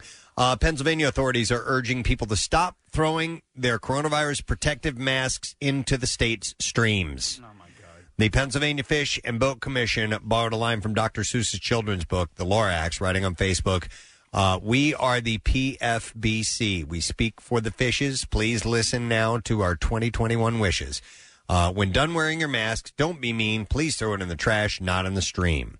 Uh, they also include an image of a fish wearing a surgical mask. Across the country, improperly disposed masks and gloves have been uh, linked to clogged storm drains and chat sewers and all kinds of stuff. It, it pisses me off when you you'll just see besides the surgical masks and stuff like that. If you're ever down or you're anywhere near like the banks of the Schuylkill, and you see bags of garbage. Oh my God! That yeah. people have just dropped off there. I'm like, "C- c- come on. Okay, so let me ask you a question because I have seen it a couple of times over the last couple of weeks, and, and I don't say anything, and I don't know Bigfoot? Why. No, no, I would say, Say something. that. if I Definitely saw would have to say something No, about that. But in particular, I saw a guy take a, a, a pack of gum out of his pocket, Yeah. take the gum out, put the gum in his mouth, and just threw No. the thing on the ground. And No. no, it's a small piece of trash, but I'm like, Stick it dude, in your pocket. put it in your pocket. Sell it on Tradio. Sell it on. Yeah, you're making me afraidio. What about the guys who, um, the people who bag dog poop and then leave the bag of dog poop? Like you've already taken the time to actually bag the dog poop and you leave that so on Nick, the trail. my question is: Do you believe that you're? that It's incumbent upon you to gift wrap it and Right. just leave Right. it. Take it with you. You don't want to walk with a Or bag of poop in I've your seen hand? people on trails, you know, like along the path. The dog craps. They put it in the bag and then just put the bag by this. It's like That's what I'm saying. wh- what is that? I see it in Valley Forge a lot. I don't understand the effort that it takes to bag the poop, but then to leave the bag behind. By the way, I want to point this out, Casey. So you know, you, you, I, I think we all believe we see somebody just taking a piece of trash like that, like a wrapper, and just throwing it on the ground, going, "What? Yeah. w- what the hell are you doing?" Yeah. Um. So if you are thinking that same thing right now, and you happen to be a smoker that flicks their cigarette Yes. butts out anywhere, you're doing the same thing. Yes. You're doing the exact same thing. It's Maybe- the same amount of trash. Look at the man in the mirror. Yeah. Yeah. Come on, man. I'm asking him Wake to up. change his ways, guys. Um, So, So, yeah, I, and the mask thing, I don't, I don't understand. I mean, you put it in your pocket. yeah. Throw it away you- when you get to a What trash. do you, when you drive across town to the river? Yeah. Come you, on. You just throw your masks away all willy nilly. Oh, willy-nilly? Yeah. I hope when I see masks on the ground, I, I hope when I see You them. put them on, right? No. no, not right away. I take them home and, and I soak them. Hey, free mask. Cold water. Let the kids try them on. Yeah. Hey, look, a, a cigarette butt. Look what I found. No, I hope that they were mm. accidentally dropped, you know, and that's the, that's hope. the little story I tell myself is, oh, somebody lost their mask. Man. Oh, someone lost their mask. Smells like garlic. Tastes like. Yeah. So I, I did not know that that was uh, that had become an issue out in the wild. Uh, but uh, yeah, they're asking for you to uh, to clean up, and I, I do get pretty incensed. My my daughter and I go uh, hiking from time to time in our parks. Yes. and we'll see trash sitting out. I'm like, what? No. What is why? It's Yeah. a beautiful. Keep it Come on, pristine for man. everyone. That's my to me. It, environmentalism. you know, In other words, taking care of our parks and stuff like that. That that's that's especially when you go out and see and you're saying, "Wow, I can't believe I've I've hiked this far into this area and there's garbage sitting here." Yeah. It's like really? Yeah. No. That's what like like national parks. Like I was really really impressed with Zion and Grand Canyon for for the most part. Like I mean, And it's- Endor. and Endor is Yeah. really nice too. But it, it's it's virtually litter free. You might see like a random, you know, bottle or, Well, they- or wrapper or whatever. They but stress the message of pack it in, pack it out uh, Mhm. really well, and and so there's a, a mantra that's being reinforced, and that's why unfortunately messages like this have to be said over and over again. Wait, here's uh here's a couple texts coming in. It says people leave their dog they leave their bags because there are no trash cans on the trail and they don't want to walk for hours with a bag of poop in their hand. Well, then don't walk Wait, with the wait. dog. Then then on their way back they will pick up the bags and take them out of the park with him. At least that's what I do. They said, and then there's another one that follows up with that. And if you do No. that, what's oh God? Okay, sack up and carry the freaking bag of dog poop, or double bag it, or triple bag it if you if you're looking to avoid the odor. The or, odor. Or leave a note with the bag saying, "Hey, I'm, I'm, coming, I'm coming back. back, in, in 18 minutes to pick this up, Or my- don't- and leave your name and address and your social security number. Or don't take your dog if you don't want to have the Seriously. responsibility Exactly. of cleaning up his crap. Kathy, you said the you said the word responsibility right there. You know, it's part of being a dog owner. This is what you take on, and you're expected to do that. And if you can't do that, don't get a goddamn dog or leave the dog at home. You know what I do? What? I eat it. You eat the poop? Yeah. wow. I eat it. Recycling. It's, it's my Steve. dog. Yes. My responsibility. Yeah. That I eat it. is environmentally Yes. conscious right there. I'm not happy about it. no. But I do it for you. Sorry, sir. You have something right here on the My dog's poop. on your lip there. You know why? Because I love you. uh, yeah, I, listen, I don't like taking that warm, still warm bag, Rubbing it on your face. and rubbing it all over my body. I don't like no, but squishing it. I will. I- I'll put it in my pocket. Or what my what we got at the, at the pet store is just this tiny little bag. Where number one, the, the, the dog poop bags come out of, but there's also a little pouch. That you can put it right in. You can put it right in there. And you have, and I have a, my dog is a little bit bigger, but there's there's another. They sell them at any pet store. Yeah. uh, you know, go to Mon- Monster Pets. Go go pick it up. There there are um, the, the containers that actually hold the smell in, and you just you walk it along. It's not intrusive. Yeah. As, if you're going on a long walk, and you just bring it with you. My, like I'm, I, I find it hard to believe that you can remember exactly where you left your bag of dog poop. You know. Yeah. But I mean, listen. I, at least if you're making the effort, then that's nice. But I, I agree. You that undermines the whole purpose of do, of bagging the dog poop. You know the surveyors who have those uh, those little like white flags on the um with a uh you just plant that into Yeah. the ground. If you and- did that, then yeah, maybe. you would know. Hang on here. Let me go to let me go to Kenny. Hey, Kenny. Kenny.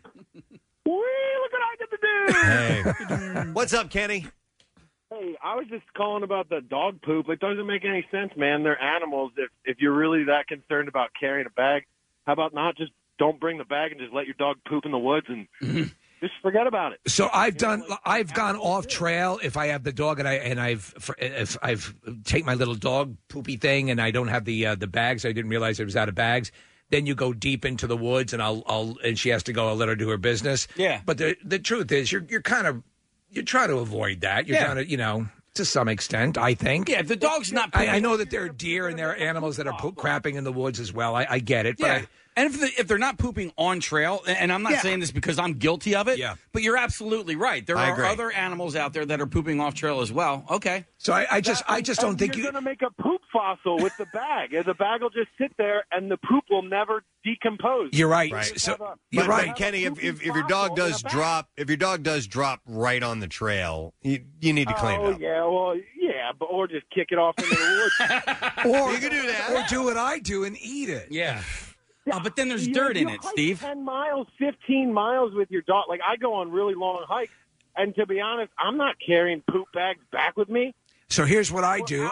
I I've I've done likewise. I do I'll do long hikes. If if the the dog is crapped on the um if the sometimes you just turn around and the dog is going and if the dog is going and it's going on the on the path I scoop it up and then once that's happened I'm taking it with me until I can find a place to dis- dispose of it. If the dog is making the movements and I am sans bags I will go deeper into the woods and let her crap there. Or you can get biodegradable bags, pick it up, and then toss it into Mail the it to a woods. friend. Mail it to a friend. Do they have those? Yeah. Okay. So Come on, They man. have to. You just solved it and then you I know. Well, I said it. They've got biodegradable bags that if you They throw do. them up into the air, they turn into doves. Yeah. No, they turn into tadpoles and they come to the ground as, As frogs. Hey, wait a second. Yeah. All right. But anyway. yes, they have. I'm I'm doubling down. They What- do. what was that movie Without with- doing any research on that? Yep. What was that movie with Look it Jack up. Black and Ben Stiller? Yeah. Oh, Envy. Envy. Yeah. Where he, they create Oh the, yeah, the spray that Yeah. will dissolve the dog Dude, poop. yeah, yeah, yeah. I, I, I wish they had that. That'd be great. Uh, biodegradable pet waste bags, Boom. yes, and but I don't know if that means you can just leave them laying out. Again, listen, if you're going to take the time to bag the poop, carry that bag Yeah. with you. You know, A couple of people were texting in and calls coming up, like Lisa here. Lisa, I'm not going to be able to get your call because we got to take a break. But uh, they clip them to the dog's collar, Yeah. or or harness or whatever they Or, have. or and the put it dog back can in carry the dog's butt. Yeah. You can- Save this for later. You know what really bothers boy. my mom is on trash day when people walk their dogs in my neighborhood. Yeah. They'll throw their dog poop bags in our empty trash cans. And like I get it. Like you're in my neighborhood, meaning you live maybe a quarter of a mile away. You can walk with your with your poop bag and put it in your own trash can, but it's it doesn't bother me. If as I'm much as it walking past her. trash that's ready to be picked up, Yes, that's a then I different will do story. that. Yeah. Not then an I will do empty that. trash If I'm walking past an empty trash can, I will not do that. Right. Agreed. Yeah, I won't walk up into the garage. Yeah, and I drop won't. It off. I won't. I won't. I won't go in through the living room window. Go inside and put it on the master bedroom pillow. Sorry, just dropping the thought. Put it in the toilet. I left you something there. I live a block away. Right. Anyhow, uh, the, they're asking the Pennsylvania um, uh, authorities are asking uh, fishermen to stop throwing your, your masks in the water. Oh, it's fishermen pr- pr- predominantly. yeah, You know, yeah. So, so please take them with you. All right. Anyhow, uh, we're going to take a break. We're going to come back in a moment. We have an announcement when we return. A big one. Think you're going to like it. And Yeah. guess what? The sun is shining right now. It's wonderful. We haven't seen it in a few days. It's going to be a nice day. We'll be back in just a moment. Stay with us. The Preston and Steve Show podcast. 93.3 WMMR. Everything that rocks. So yes, we're going to do the B file. Yes. And then right after that, we have an announcement to make. So stay with us through this. Now, WMMR presents Preston and Steve's Bizarre, File. Brought to you this morning by the great Landis Theater. Come on, feel the noise with Quiet Riot, March 6th, the Landis Theater in Vineland, New Jersey. There are limited seats available, and you can go to thelandistheater.com to get the information. We'll start with this with his colorful hair, violent Spanish cursing, and his screen handle tattooed on his neck. Christian Laplace Torres has amassed 197,000 followers by posting jackass style videos on Instagram. One clip shows him diving into a display crate of inflatable balls at a Walmart.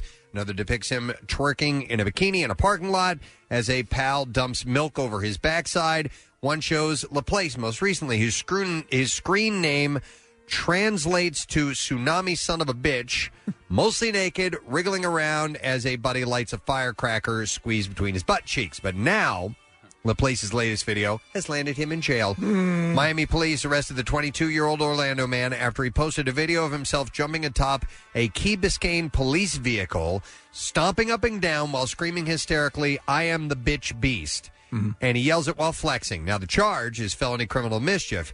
He's since been released from jail. He didn't return a message requesting an interview. Uh, and cops say that the marked SUV belonged to a police sergeant who had been parked outside the Miami Plaza Tower apartments in Miami. Uh, the SUV he noticed on Saturday afternoon had been vandalized, although an arrest report did not specify exactly how it was damaged. But Laplace's video got noticed online by police officers. He put it on Instagram uh, of him jumping up and Of down. course. That's what a beast bitch does. On this police vehicle. And uh, he seems quite proud of the arrest.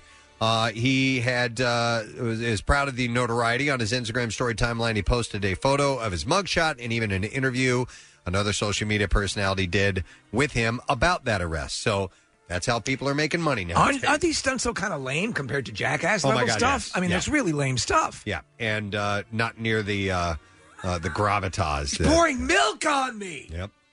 The sheriff's office in South Carolina says a group of people who went to an abandoned home after hearing that it was haunted discovered a badly decomposing body in a deep freezer while they were there. Holy hell. Yeah. Uh, the sheriff's office says that the four of eight adults were out riding four wheelers on Sunday when they decided to explore the property. Nah, it wasn't haunted. There was just a rotting body inside. Uh, the group spotted the freezer on the back porch, and an 18 year old man opened it up to find out find what he thought was a body. Dove bars. Uh, deputies determined the remains were indeed human. Oh my God! And identity and cause of death haven't been given pending an autopsy. The property owner owner is cooperating at this point. When you see one of those freezers, don't you automatically? Uh, we're talking about the ones that open them from the top. Yeah, yeah, I'm, I'm thinking so. Body. Yeah, yeah, something's in there. Uh, a woman on a Bristol mountain ski lift had a scary ride. Thankfully, some quick thinking help uh, helped her from getting injured. An unidentified woman had slipped from the ski lift Sunday, was dangling above the mountain, hanging from a chair, and the lift was stopped as soon as she slipped from her seat. And that's when staff members jumped into action. They had to hold a tarp underneath her. Yes. Uh, and she fell down, and they, they caught her in it. Uh, the incident was caught on video and shared on social media. Um, officials are investigating what allowed the woman to slip from her seat. I gotta imagine that happens. Oh yeah, off more often than we know. I anytime Yeah. I've been skiing, I've seen one or two. Not people dangling from the Right, right. the the chairlift, but I've you you see Getting them effed up by knocked it, yeah. over, getting caught by it, and then they usually stop it right away. So yeah, they're looking into that. Uh, this is out of Australia. Two mates have stumbled across a naked fugitive living off snails and hiding in croc infested mangroves during a fishing trip near Darwin. Uh, Cam Faust and Kevin Joyner. Three testicles. Cam Faust and Kevin Joyner were in a uh, tinny laying crab traps north of Darwin when they heard someone calling for help uh, from in the mangroves on su- Sunday afternoon. Uh, according to Mr. Faust, he said, We heard this faint, like, ah, ah. And I said to me, mate, that, is that guy saying help? So we got a bit closer, and I said, I can see you. Uh, to their surprise, when the pair got closer, what they found was a naked man clinging to branches, filthy and covered in bug bites. I can't get any Wi-Fi signal. Uh, Luke Veskorensky said, I've been eating snail. Uh, he was stuck there after getting lost. He said he was stuck there on his uh, way getting lost back from a New Year's Eve party days earlier. Uh, and according to Mr. Faust, he said, We thought that he was having us on, taking the piss. And then we went closer and realized the severity. Thought he would, they were joking around. Right, right, right. Uh, But uh, com- let's let's put this into perspective. If you go to any French restaurant, that's the most expensive thing on the menu. Oh, snails. Yes. Uh, he said completely naked, cuts all over him, swollen feet, covered in mud. Uh, the friend said the 40 year old really wanted to get out of there and was happy to get in a boat where he was welcomed with an ice cold beer. Uh, they agreed Mr. Faust would gift the stark naked man his shorts as he was in a better position to do so. Uh, Mr. Joyner said, I wasn't wearing any undies, so I couldn't give him mine. After bringing the guy back down to the town and calling an ambulance, the friends found out the real reason that he was in the middle of nowhere. Uh, Faust said, uh, "I was going to go visit him in the hospital, and my partner's uh, my partner's a, a paramedic, saying he's in the hospital with handcuffs on. Two cops is babysitting him. So we were like, all right, maybe we'll leave it. The truth was, the guy was." Uh, Wanted on an arrest warrant for allegedly breaching bail over an armed robbery. So this was the guy who was. They found him. They yeah. found. Okay, he all had right. broken free. He had Uh-huh. escaped days earlier. He had been Mm. wearing leg shackles, and he got out of them, and he went into the wild essentially. But this area that he was Yeah, in yeah. is known for crocodiles and all kinds of reptiles. This guy's lucky that he is alive. There ain't no wild like Australian wild. Exactly. One last sor- story. Some people are enraged by a 108 foot long sculpture of a vagina that's been embedded in a hill in Brazil.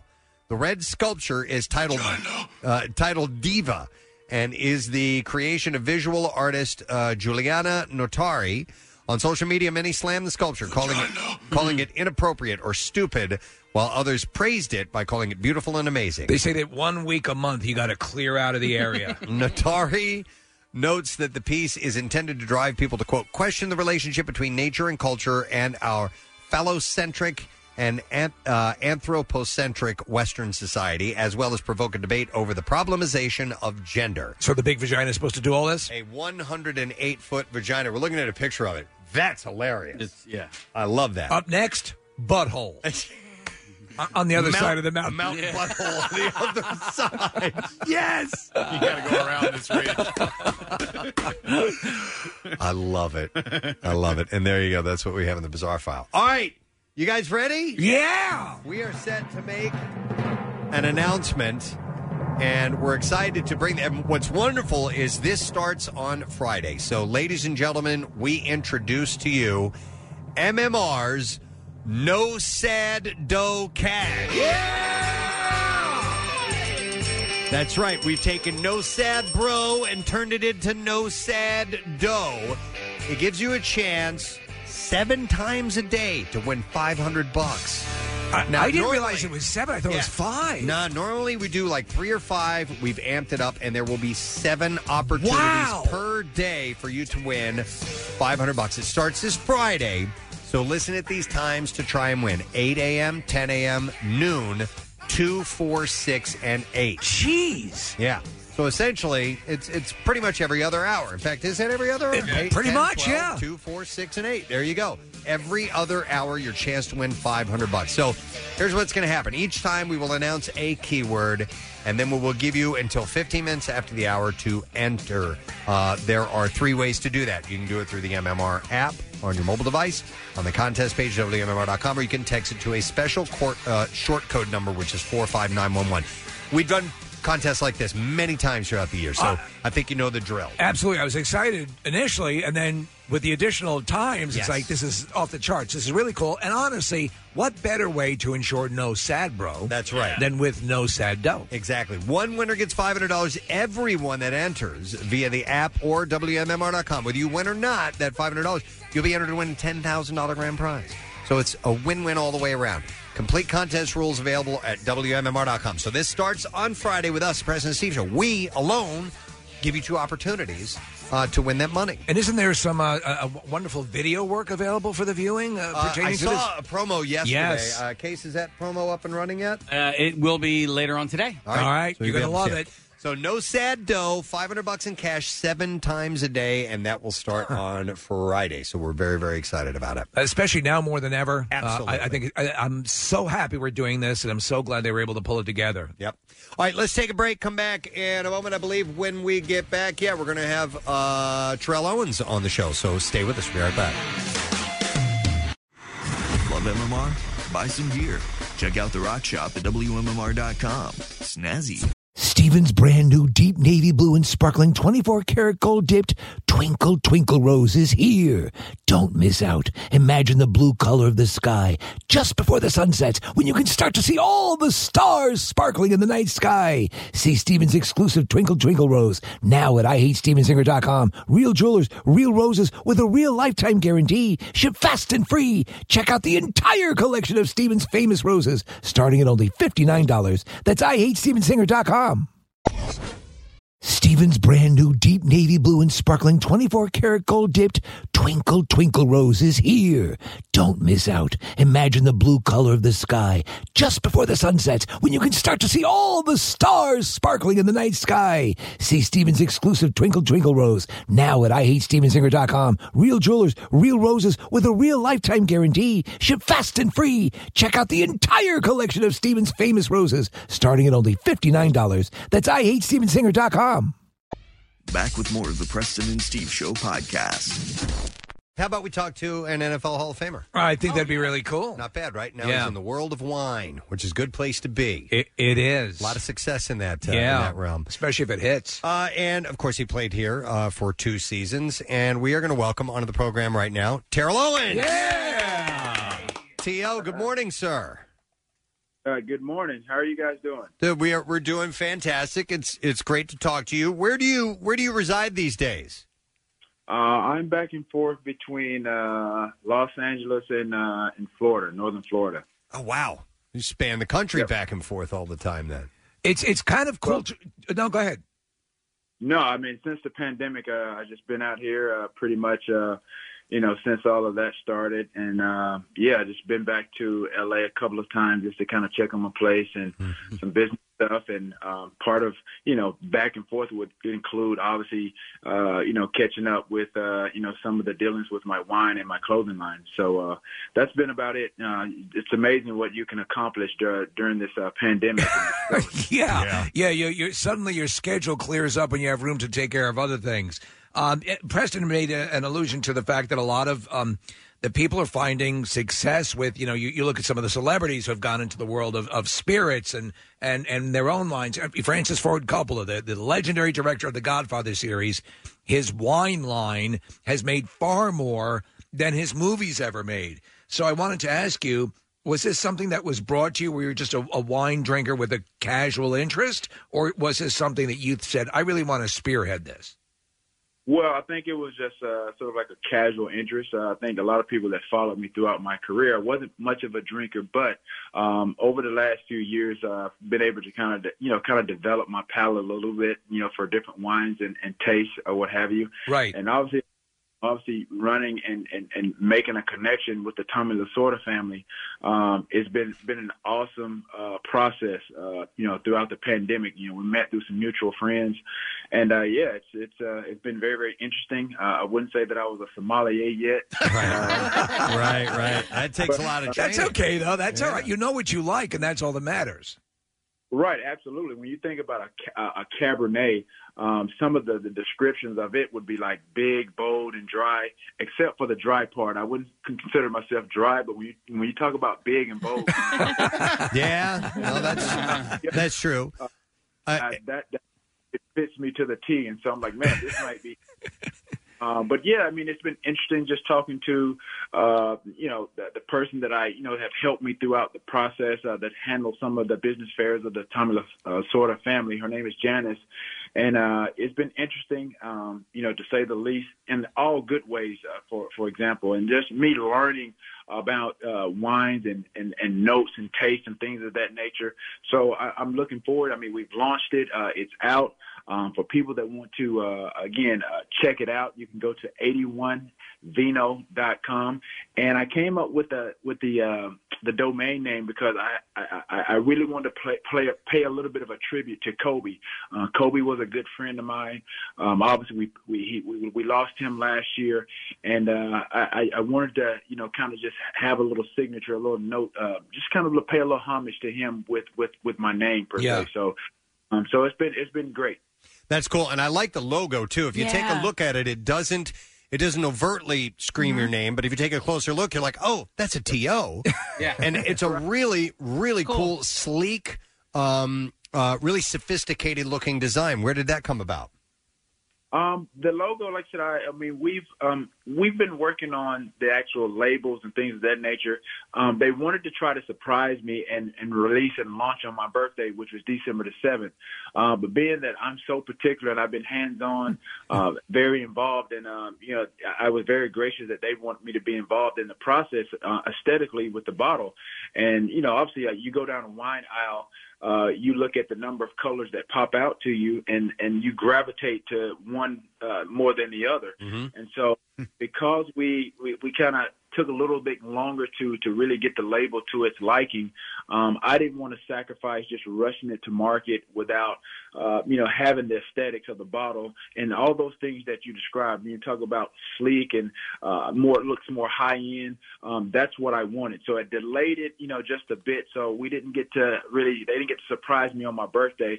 But again, I, it, I've been a big part of this process, and uh, I've had the logo, um, you know, for a while now. Um, and like I said, that's part of the branding, and that's going to be that that logo that you see on the outside of that bottle. Um, that's going to be a logo that's obviously uh, part of my clothing line as well. So the logo will end up in the in the clothing line, and, and I would assume that also your experience with with the, the clothing line and and you know, listen, a lot of times what happens is a name gets affixed to something, and it's and and a celebrity or an athlete isn't really invested. It and it, it sounds like you are invested in the different aspects of this, uh, because I assume you don't want anything going out that is associated with you that you wouldn't feel uh, represented you properly. Well, absolutely, and I'm not the only one vested in this. Uh, you think about Tom, Tommy Lasorda um, and what he's accomplished uh, throughout uh, throughout the course of his career, and uh, I mean, you, you're talking about it's a, it was a perfect marriage when you talk about collect, you know combining two Hall of Famers um, in in a in a venture like this. Um, that that stream that that really kind of screams uh, you know, greatness, and you you have to obviously have something that reflects in, um, Right, yeah. Like, T.O., you still there? Yeah, yeah. Okay, so we, we lost you for a second. I'm sorry. T.O., this is this is Nick. I'm a, a big wine drinker, and I just wanted to say that that was a, it's a really astute observation about walking down the aisle and um, seeing a label that you like and gravitating towards it. However, if if it's in the bottle, doesn't taste good, uh, you're probably not going to buy it again. And I'm curious as to what parallels you've drawn from being in the NFL and um, seeing uh, a player and and seeing him from the outside and. Uh, you know, gathering an opinion about that player from looks versus what that player actually is on the inside. Well, I think that will fit me to the T. Um, um, I mean, again, a lot of people have a lot of perceptions uh, about me. Uh, I've been portrayed a certain way, um, but I've been fortunate again just to be, be a strong-minded individual uh, that I've had the support of you know players throughout the course of the league and, and coaches or what have you. Um, but again, that's that's that's part of it, the aesthetics, and and at the end of the day, yeah, it's all about what's on the inside. And so obviously with my wine. Um, again, I've had a lot of help with the process, you know, throughout the course of uh, probably the last six to eight months to really finalize the taste. I mean, of just, you know, when I was here in Florida, just, I mean, it, it was very meticulous that, you know, they couldn't send wines through, uh, through the mail or what have you because of certain temperatures. And, you know, obviously in Florida, it's very, very hot. Um, the same in, in, in, in Los Angeles. And so, uh, again, like I said, it's, it's something that I've become very, very knowledgeable about, uh, knowledgeable uh, about. And so when you talk about the, the, the inside and you talk about the palate uh, of a wine, when you talk about this cab blend, um, mine will consist of like a ripe uh, black cherries with uh, cinnamon stick aromas um, and goes with a palate of plum preserves, dark chocolate, and spicy toasted oak. Um, you would think that I'm describing myself. That's great. yeah, but it's not. It's, it's honestly those are like I said the, the notes, the ingredients of, of the wines, and so I'm looking forward to obviously getting to uh, the vineyard, which is uh, in uh, Paso Robles, which is in Northern Cali- uh, California, uh, to really uh, you know just delve off in, uh, into into everything. Uh, if you're just tuning in, it's uh, Terrell Owens who we're talking to. T.O., I, at the beginning of the interview, you were talking about not being known as as much of a drinker, and I did find that surprising because you were known for living a very, very healthy lifestyle. And w- one of the things that that made a lot of you know uh, tabloidish type splash in the uh, uh, in the in the papers and and on social media and so on uh, was using that hyperbaric chamber that you use. Dude, not that long ago, I was reading a study by scientists that were saying that, that they're they're doing more research on those hyperbaric chambers, and it like comes close to like stopping the aging process. Do you still use that or, or do treatments in those things? Um, I do on occasion, uh, absolutely. I do on occasion, and and and again, uh, I kind of was, like I said, very fortunate to to have a team of people that I was associated with, uh, with my training. Um, my personal trainer uh, in Atlanta, he pretty much introduced me to everybody that that helped me. When you, you think back to that that Super Bowl uh, uh, run that we had, um, and obviously the injury and the preparation and the rehab that went into that. Um, you know, the re uh, the, the hyperbaric chamber was a big uh, part of that process, and uh, and again, it accelerates accelerates the, the the healing process. Um, and so when you think about what all it took to get to the Super Bowl, not only just you know the hyperbaric chamber, chamber, but there were other elements to my rehab process, and and that was obviously spearheaded by Rick Burkholder, who was the the head trainer at that time. And so uh, I'm just very fortunate again to have had some of the people in my corner that directed me, uh, you know, in the right direction to to help me, you know, obviously become the uh, the football player that I became. Because my personal trainer, um, I, I I attained him in uh, acquired him in 2000. And so he was my trainer uh, after my third year with the Niners uh, throughout the course of my career. You know, it's interesting because I was watching a number of interviews and reading interviews with you, and you know, watching the progression over the years. And you seem right now to be a guy who's really, you know, you, you, like you, you found yourself. You you know, you're you're in a good a good place. And I wonder, just by in sports in general, you obviously had and have the chops. You're you know able to do, and you were able to deliver. But sports, the same things that the sports environment and sports fans will celebrate someone for, they will turn around and vilify someone for. So you come in and you have a, a, the big capability and the big personality. And I wonder if, as you look back now on everything, is there anything you would have changed? Because it seems, at least judging from what I'm seeing now, that that you're in a good spot. When you look back, how do you look at your own life in in, in a professional sports capacity? Well, I mean, I looked at it just as that. I mean, I looked at it as life. You know, life is not perfect. Um, I wouldn't consider myself a perfect person. I wasn't a perfect football player. Um, and, and all, all people, all walks of life, they're going to go through that. And so for me, um, I struggle with a lot of things. But when you talk about, you know, regret, and things of that nature, I, I don't regret anything that I did. And you know, could I have done some things a bit differently? Absolutely. Um, it's just like uh, it's, it's just like wine. We all age, and uh, you have to uh, uh, become the best version of yourself. And I think that's what I've done. You know, I'm, I'm aging like fine wine. no, but I sense that. I really do. I mean, it was seeing you and, and reading. It was, I actually was smiling as I was reading about you and reading er, current stuff with you because you seem in a good place, and and we, we like to see that because you you'll always have a, a, a great spot in the hearts of Philadelphians, and um, you know, I, I, it's good to see you enjoying life.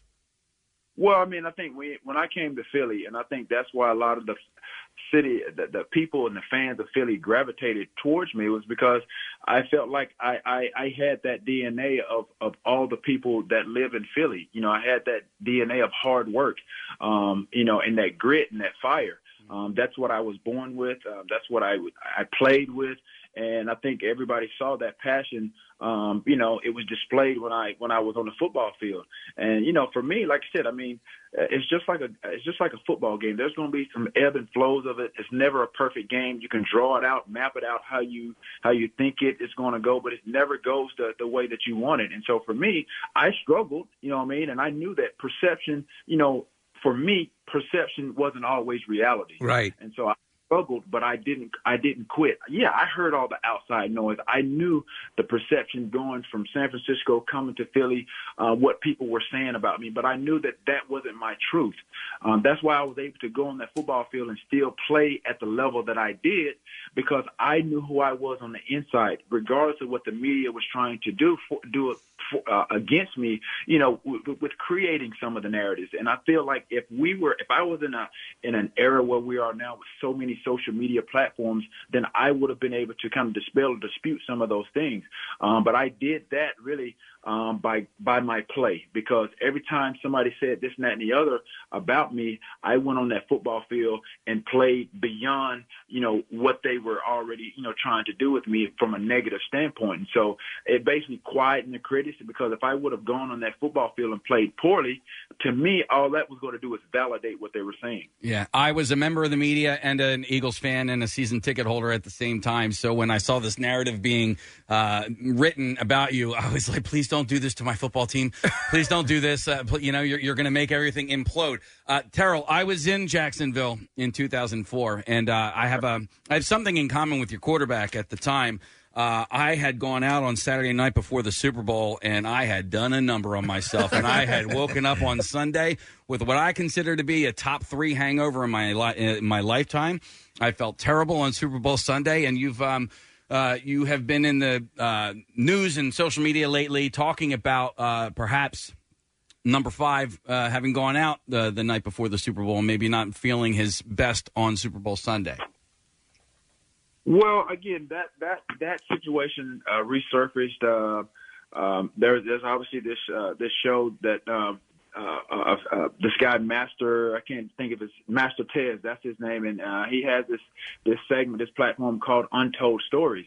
Um, I've seen it with other guys um, where they bring guys on, and, and again, it's just that untold stories, and it gives you an inside look at guys throughout the course of their careers or what have you. And it's, some of it is, you know, very informative. It's it's, it's in your face, uh, and some of it a little bit a bit surprising. So Donovan went on the show uh, some months, probably four or five months before I did, and um, all of this, all these things that resurfaced. Um, you know, considering I think I've met Donovan, we we've seen each other since then, uh, since we played together, and I thought we had basically, like I said in the clips uh, on the show, I thought we had squashed it, and then all of a sudden, you know, four or five months, uh, you know, comes uh, comes about and, and it resurfaces, and so uh, they asked me to basically, you know, kind of, you know, I guess respond to some of those things uh, that he said, you know, so that's what it was, and for me, um, I just tried to, you know, my best to basically answer uh, the critics and answer, uh, be an answer, I guess, respond to what he was saying. But it was, you know,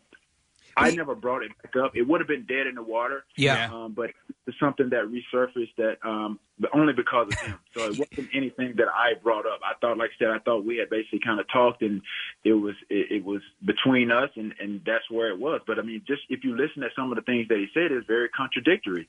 Um, to say that you know um, I prevented them from running it back when during the course of the Super Bowl, um, leading the weeks leading up to the Super Bowl, he was asked questions of you know did they need me, you know my the, my importance to the game, and he said he didn't need me.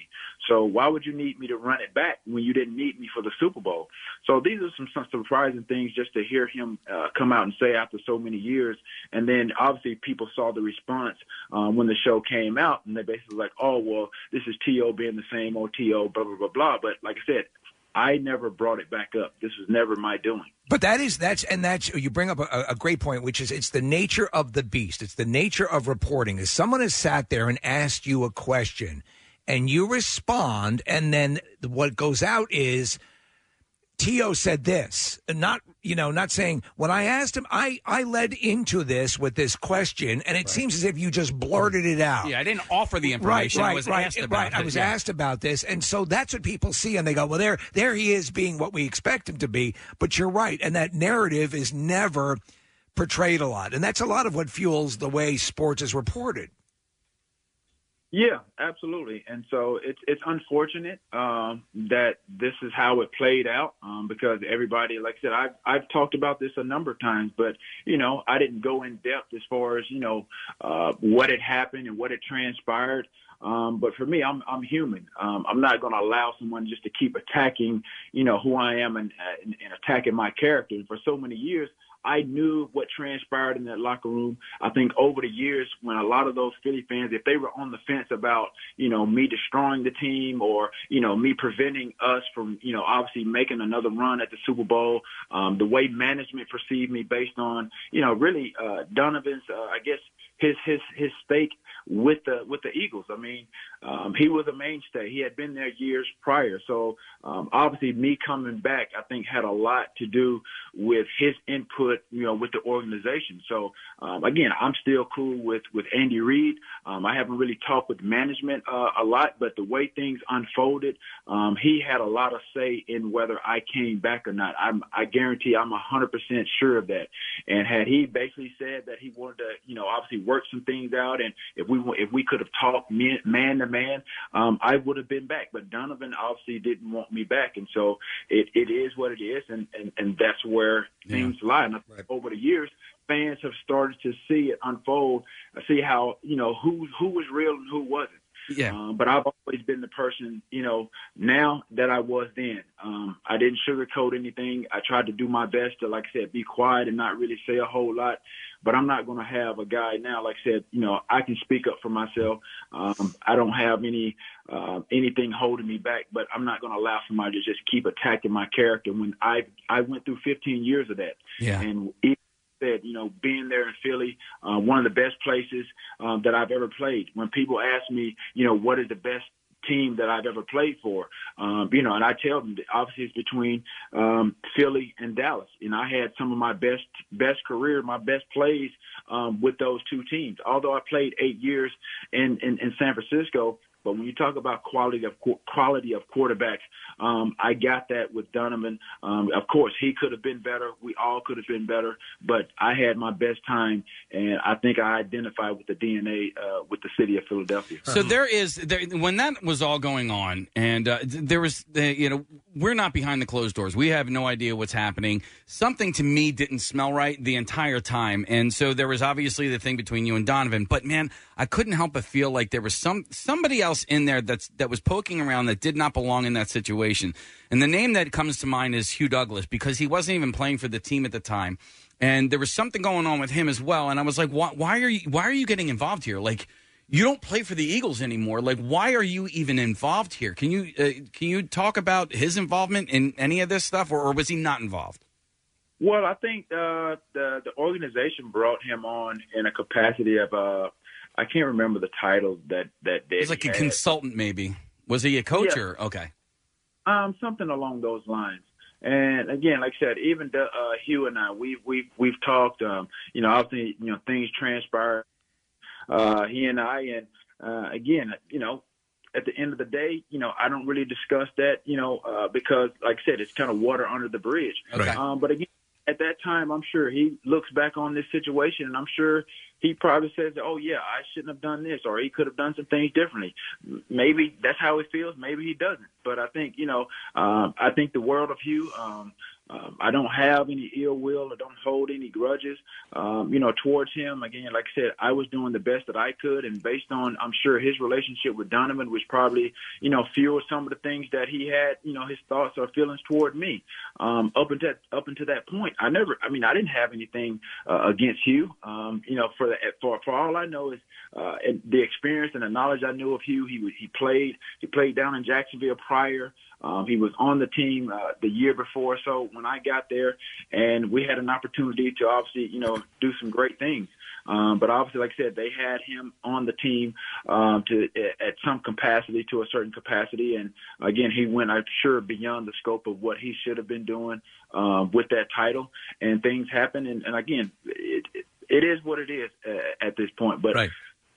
Feel like we all, like I said, we, if we could have kind of just, you know, uh, again, got a grip on our emotions, um, really thought about, you know, thought through some things, um, maybe we could have done some things differently. But um, that's what that's that's really what really what where we were uh, were at that time. So, T.O., there, there is a similarity in the city right now with this team. There's discord and um, there's uh, disconnection. And so I'm, I'm curious as to what your opinion is on the quarterback controversy happening in Philadelphia right now. And if you had to choose, would you rather play with a guy like Jalen Hurts or Carson Wentz?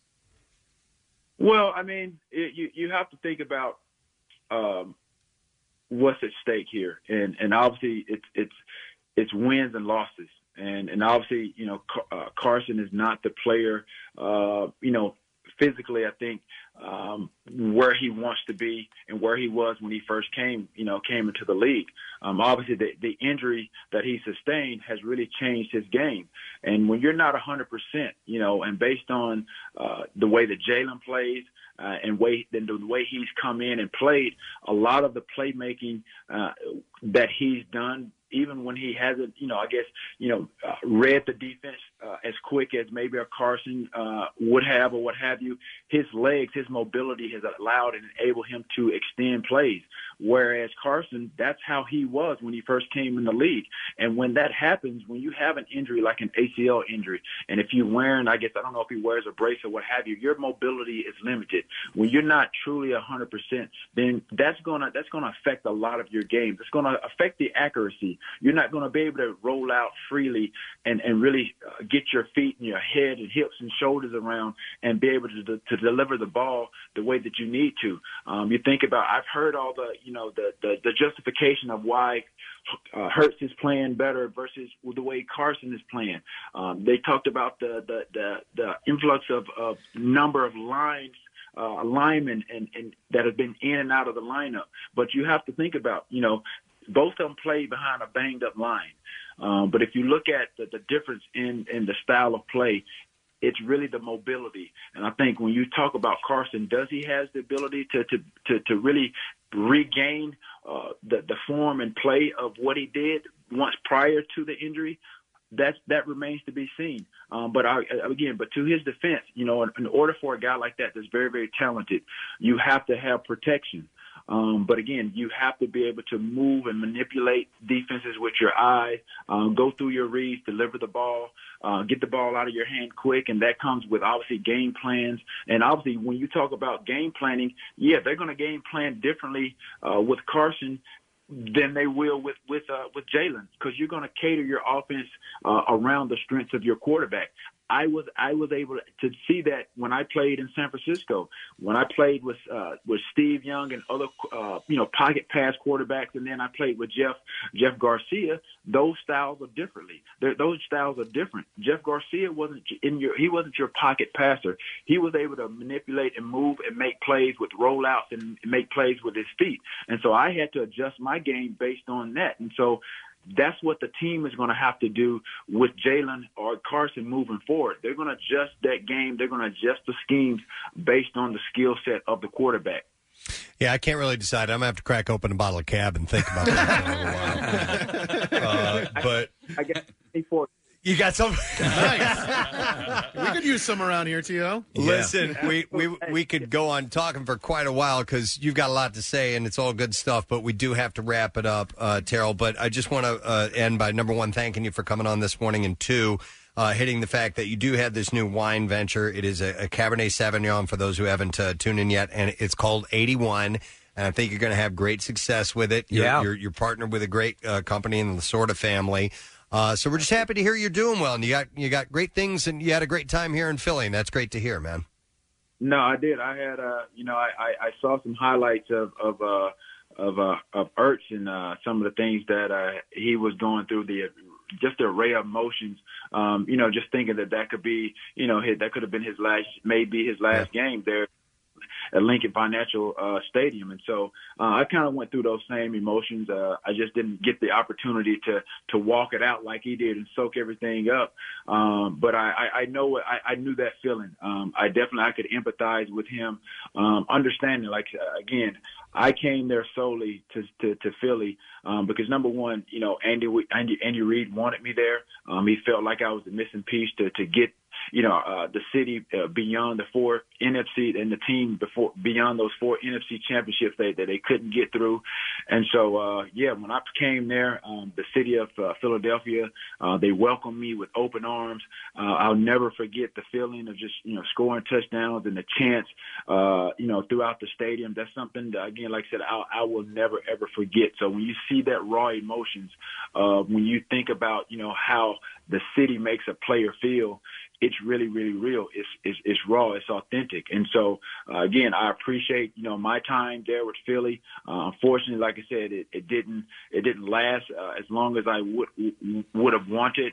Um, but I, I truly say this all the time. If I could have stayed, then I would have. Uh, it just wasn't up to. Uh, it wasn't my decision to to do that. I think, like I said earlier, uh, Donovan played a big big part and a, had a big hand in me not coming back, and that's that's unfortunate not only for the that I played with, but the city. And so I think, as I said earlier, everybody over the years have, like I said, I haven't changed as a, as a person. I think everybody has witnessed, you know, and has their opinions about, you know, really whose fault it was or, or not. But at the end of the day, like I said, we all probably could have done some things differently. Um, but for me, I don't regret anything that I did. Um, I, I, I was, I was, I was who I was. Um, like I said, I, I represented, you know, not only my, my, my family, represented that that that that black and green um, and that eagle on the side of our, our helmets. Well, now you're a a wine, a captain of the industry, of the wine industry. So we, we're we're celebrating that and, and and congratulate you on the release of this uh, uh, this new venture. Yeah, we're happy for your success, Terrell. We got to run, man. Thank you so much. We'll talk again another time. All right. All right, no doubt. 81vino.com. You got it. All right, Terrell Owens, guys. All right, we got to take a break. That was great, man. That was awesome. But we we got more guests on the way, so we'll be back in just a moment. Stay with us.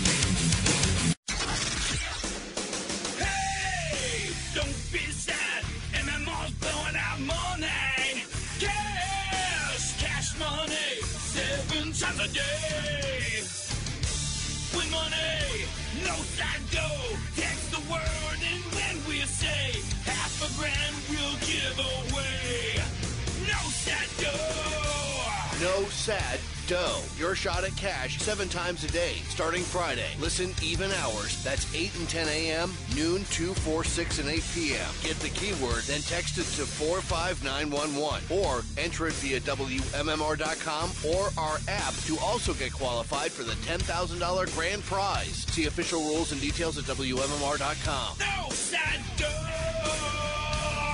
No sad dough. Starting Friday from 93.3 WMMR. Everything that rocks. All right, two minutes after nine o'clock, and uh, we had a long conversation with uh, Terrell Owens, and uh, it's cool. Hence, it bled into our next conversation. So we got to get right to our guest. We'll get to traffic in uh, just a little while, uh, but he is on to speak about a series that premieres tomorrow night on NBC, and it is called Mr. Mayor. You've seen him on SNL for quite a few years, 2008, 2017. Please welcome Bobby Moynihan to the show. Good morning, Bobby. Welcome, sir. Good morning. How are you? Thank you for having me. Dude, we're doing good. Thanks, uh, thanks for coming on. I appreciate uh, your your check in with us, and you've got to be excited. It's premiere time. How long ago were you guys uh, working on Mr. Mayor? Because obviously, COVID has changed shooting schedules like crazy, and everything had to be put on hold. Was this a while back that you shot it? Uh, yeah, we started shooting, uh, you know, uh, uh, maybe over a year ago. Uh, I think w- we got about nine episodes done, and about halfway through those, we took a year break and came back and finished them up, or tried to finish them up. Yeah.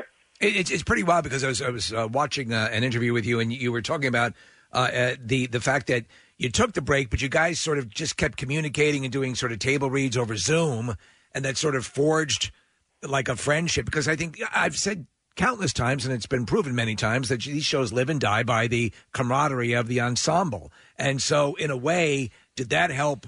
Even more reinforce the the commitment and the ability to uh, to gel and present that on screen. Uh, yeah, I was not expecting to spend my pandemic zooming with Holly Hunter and Ted Danson. But, uh, Yes, yeah. If you get the chance, you should do it because they're wonderful. well, you know that I mean, it is. It is. Listen, you have Ted Danson. You look at Ted Danson's record: Cheers, Becker, The Good Place. Yeah. He has a, a a pedigree. Holly Hunter, obviously, uh, an incredible actress, Academy Award winner. So, uh, uh, but, and and yeah, not not not too shabby. And then Tina Fey's production team behind this. So, uh, you know. It's it's a tough thing. It's, it's it's almost like opening up a restaurant. You know, the odds are against you of having a show click, but this one looks poised um, to really deliver. Uh, fingers crossed. Yeah, you can't. You couldn't ask for a, a better team going in going into this. Uh, I, I I feel extremely lucky. I feel like I won a second TV lottery. Yeah, you know what, and Bobby, I, mentioned your tenure with SNL at the, at the top, and and you know through those years, I would think that you would you would meet the majority of celebrities that there are to meet at that uh, having that long of a career on that type of show where you're constantly having people coming in either as a guest host or doing a guest appearance of some type. And I would imagine Ted and Holly had had crossed your paths at some point through those years. Did they happen to? That, that's funny. No, um, not really. Uh, I, I had I had done I had done a s- uh, a job like when I first started where I was doing a bit on the Conan O'Brien show, and Ted Danson was one of the guests. And uh, he literally, in the break room, handed me a cup of coffee. This is 15 years ago. Wow! handed me a cup of coffee, and I and I said cheers. I was bartending a lot of the time, and I said cheers, and he was like, "Ugh."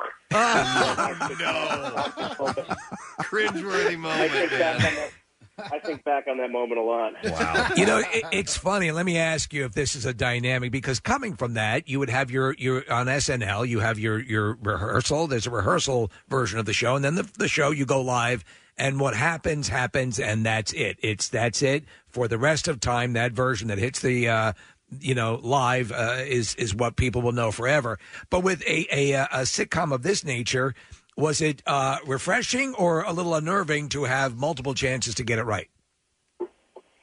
Um, it definitely it definitely helps. it also helps having having Tina and Robert behind it too, because I felt like ninety five percent of the work was done for me. But it's just uh, it, it, it's it's it's the best job in the world. I, I can't believe I, I, I get to do it. But uh, but having to not do it live is a is a blessing. Okay. So is this some? I I mean, acting has it been something that uh, you had um, searched for your whole life? Like I saw that you went to uh, University of Connecticut. Did you major in theater when you were at UConn? Um, I did. I was an acting major in college, but I don't think I really. I, I mean, like, I loved SNL. I always wanted to be on SNL, but like, I didn't know what I was doing. and then after college, That's all of us. Yeah. after, uh, yeah, exactly. after college, found out Upright Citizens Brigade and just did that. Okay. The, the reason I was asked specifically about UConn is, is one of my best friends growing up was a, an acting major there at the same time that you are, and I wasn't sure how many students were in that major at the same time, or if the name Matt Herron rings a bell to you at all. Oh, of course, of course. I love Matt, Matty Aaron, of course. Yeah. Are you in L.A.? Because he, he- you know, he's a florist in L.A. right now. He's at the pedal Yes, workshop. I. I see him all the time on Instagram. yeah. Oh my That's God! funny. Is that real? Really? Yeah. Yeah, Oh, yeah, there you go. Okay. Casey's mentioned him several times All right. over the year. oh, that's really really cool. Well, I'm gonna have to mention to Oh, him that uh. I was talking about you guys on the air today. That's pretty Yeah. cool. Yeah, want- the best. He's the greatest. I wanted to ask you uh, just quickly on this because the, you have the plot of the show, which is is is, is kind of funny uh, as far as just a contemporary thing. Uh, you, you're dealing with the world of politics. You're dealing with it. You know, obviously we live in very volatile political times here, but it's really more of the behind the scenes of the politics. It's a guy, a retired businessman, Ted Danson, runs for mayor in L.A. He wants to prove he's still got kind of the mojo, and uh, but it's more. It's basically his the family around him professionally and his actual family. That's the dynamic, correct? Yeah, feel like it couldn't be less about politics. Right. It's, it's about a bunch of. It's about a bunch of maybe not the smartest people trying to do smart things and help people, but they're not. I like that. Yeah.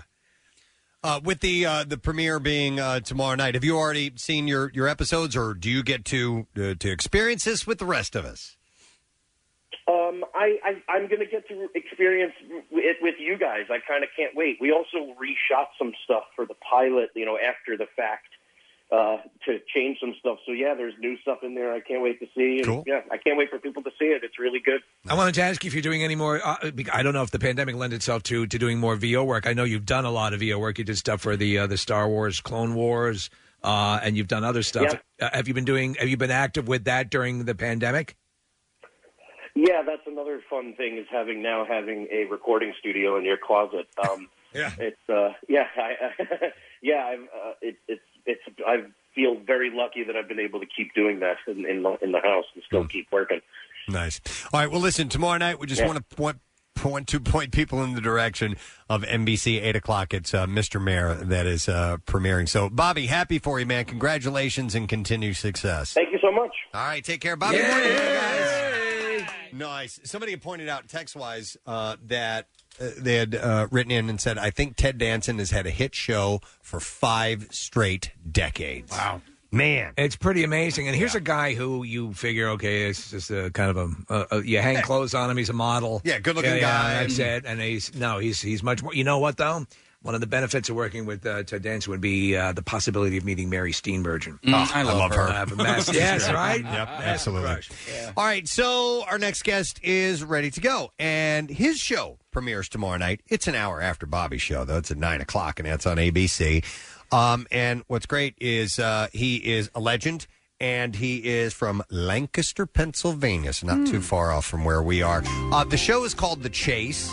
And it is a trivia based show, and we'll get more of the details from him. Please welcome one of the greatest of all time in the world of Jeopardy and trivia in general, Mr. Brad Rutter is on the show. Brad, good morning, sir.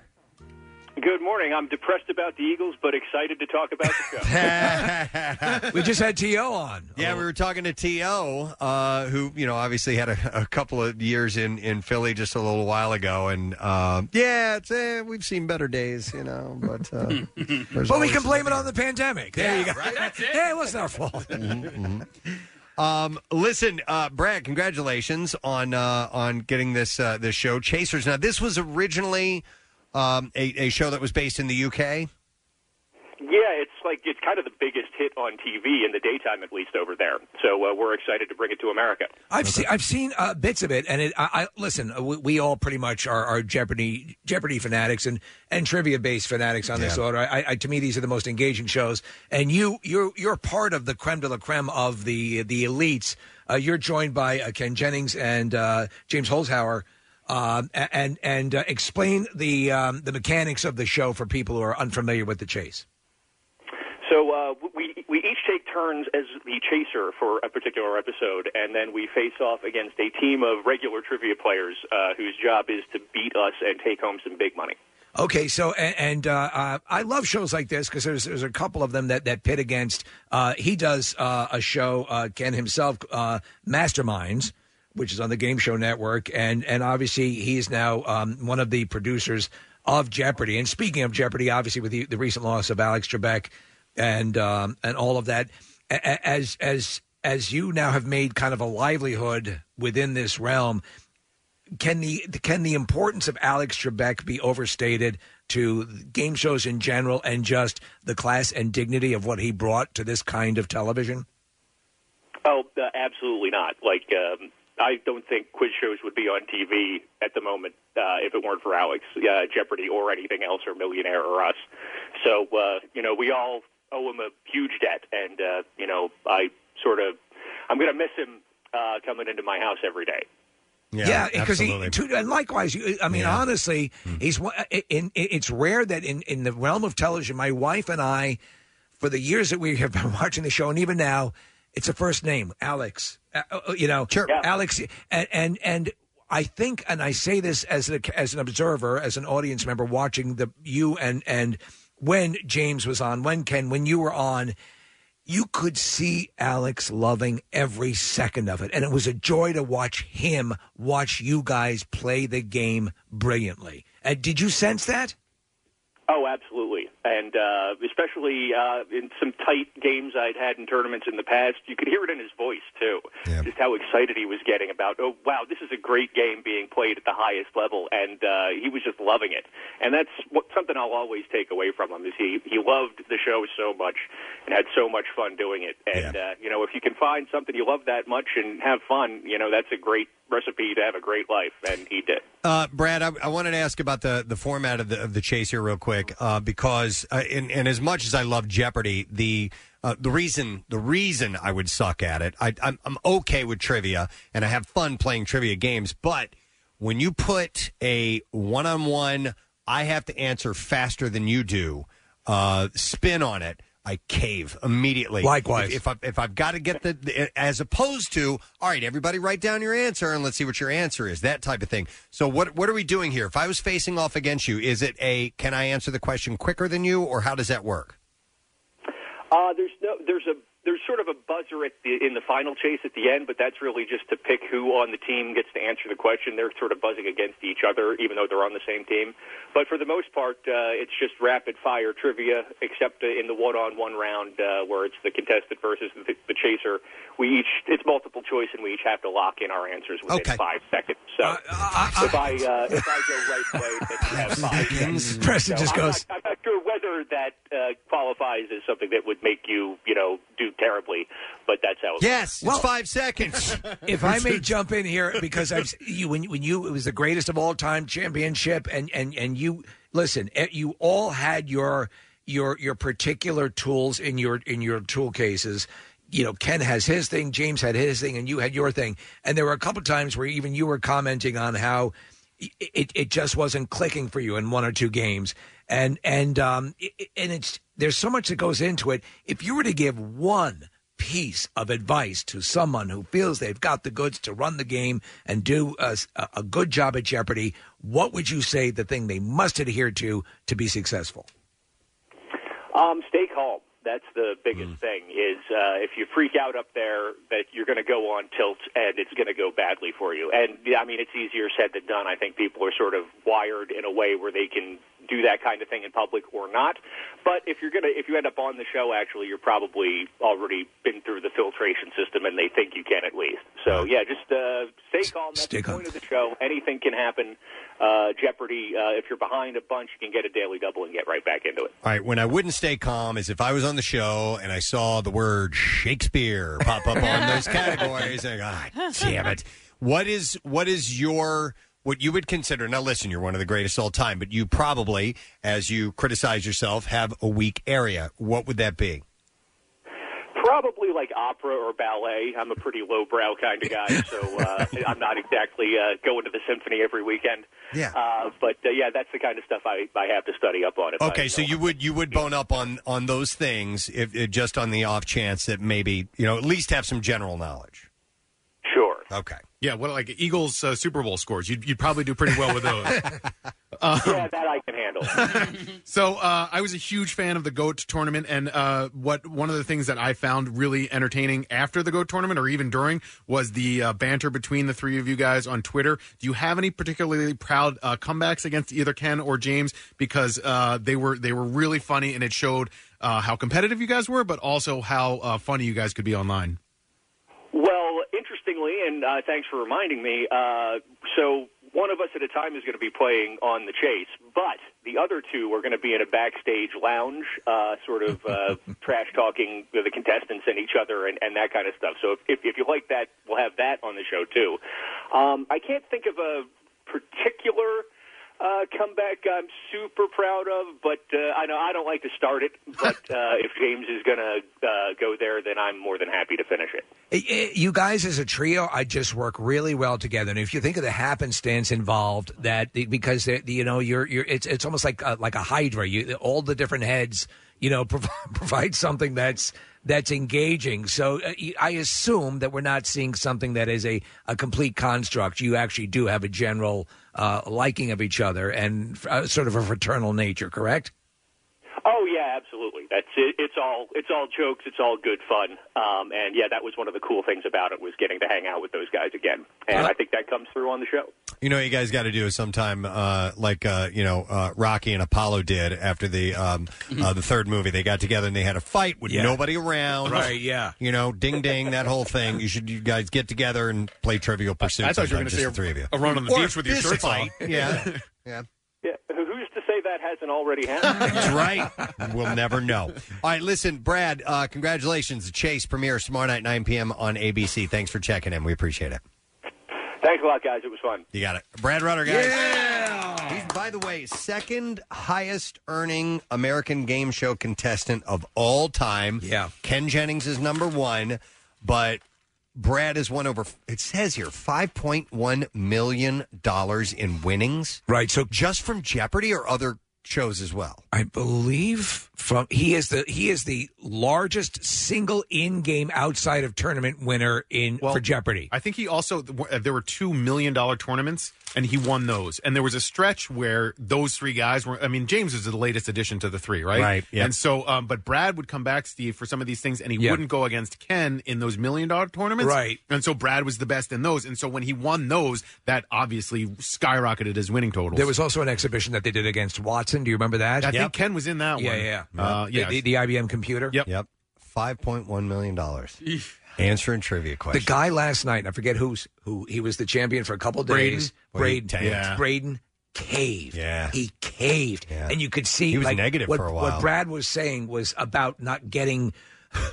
And you could see Brayden getting absolutely flummoxed, and, and, and you could just see it caving in on top of him. And he get pissed when he got wrong Yeah, answers. yeah, you yeah. could see it, or if somebody beat him to the punch, or got the daily doubles. He would try the James technique of finding all the daily doubles Right. as a good way to win. Mm-hmm. And when somebody else would find them, Brayden would get pissed, visibly pissed. Yeah, yeah. It's it's a great game. I'm looking forward to this too because you have the best of the best. Yep, absolutely.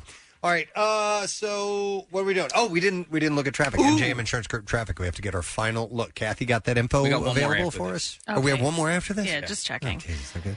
Okay. What's up? 295 northbound, uh, actually north and southbound at 322. Left lane construction in each direction on the Schuylkill eastbound, near Slow Montgomery to Spring Garden. 95 northbound between Bridge and Cottman, a disabled vehicle blocking the right lane, the Vine. Westbound, heavy the Ben Franklin Parkway to the Schuylkill. This traffic report brought to you by Acme. Let Acme be your one stop shop for everything winter. Stock up on soups, hot beverages, and favorite meals. And don't forget the firewood. Acme, fresh foods, local flavors. And that's your traffic on 93.3 WMMR. All right, thank you very much, Kathy. Uh, by the way, want to reiterate some information that we passed along earlier. We're starting a promotion on Friday. It is called MMR's No Sad Dough $500 cash contest. Seven times a day. We're going to have a chance for you to win $500. You might even win $10,000 because there's a grand prize for this as well. But seven times starting Friday. Uh, it's at 8 a.m., 10 a.m., noon, 2, 4, 6, and 8 p.m. We announce a keyword. We give you 15 minutes. You enter the keyword. There's three ways to do it. You can go to WMMR.com for all the details. Love it. But it's a pretty sweet deal. And in the past, we've done it like three times a day and then five times. Now we're at seven times a day. So it's at, essentially it's on the even hours starting at 8 a.m. So It's pretty- phenomenal. Starts on Friday. I love it. Yep, absolutely. Um, this is not so phenomenal, but I bet you guys did not know this other than Steve because he uh, gave the information to me.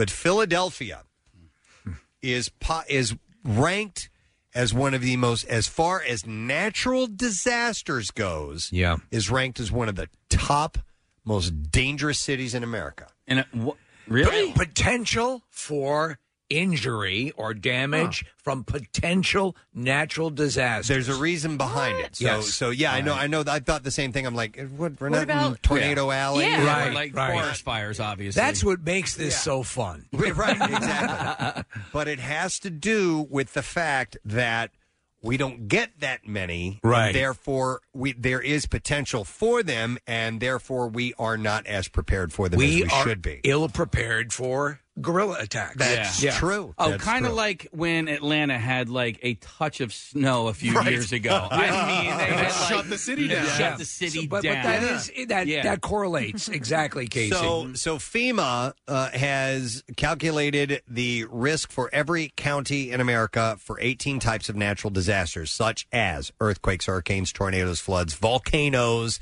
even tsunamis, all that stuff.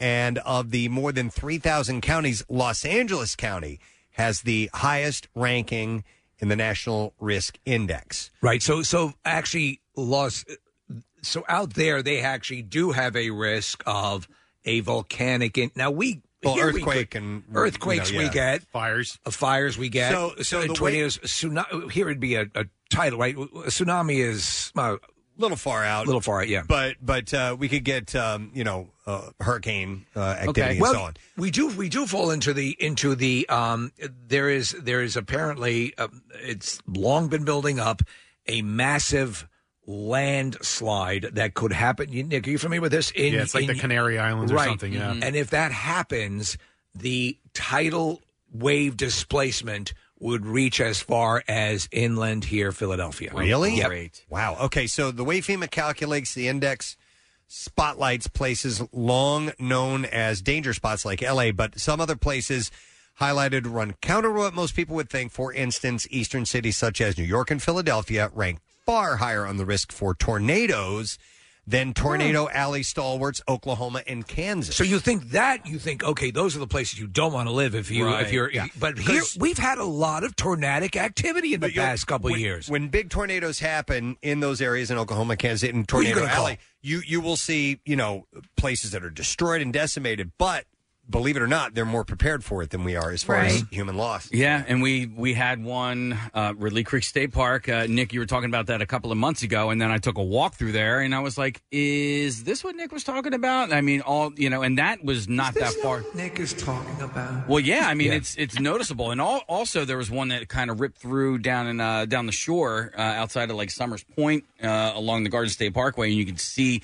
You, you, I mean, you just see a, a line of trees that are just knocked down. Yeah. I mean, it looks like uh, construction almost. Right. I wanted to ask about tsunamis and the potential because we have the Delaware River, right? Yes. So if a tsunami were to hit, could it work its way up the Delaware Bay, up the Delaware River? They they talk about this So- area as far. Go ahead, Preston. So I, have I. I have something that Yeah. speaks directly to that, Steve. I'm sorry to interrupt, but uh, the the county with the biggest coastal flood risk is in Washington State. That it's it's a county that's not on the ocean, but its river is tidal, and so the river with that, so Right. Casey. Yeah. I, I would imagine, yeah. If it- I never knew that how uh, tidally the Delaware can be until a couple of years ago. I was at the river rink and the river was frozen. Yep. And I was watching the ice go upstream and I was like, that is not making any sense in my brain right now. Case uh, Yeah. last year, I remember I was I was in Philadelphia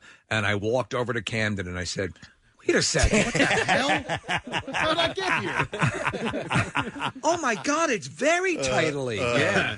So yes, uh, there are there are tides that move in that river because we're so close to the ocean. You guys know that I don't like lightning, but I don't like necessarily have any fears. You know, like my daughter is uh is afraid of tornadoes. But lately, because I've been down the shore a lot, I have been having a little bit of a fear of of a tsunami. Which you should because Yeah. they're a constant threat. No, no, no.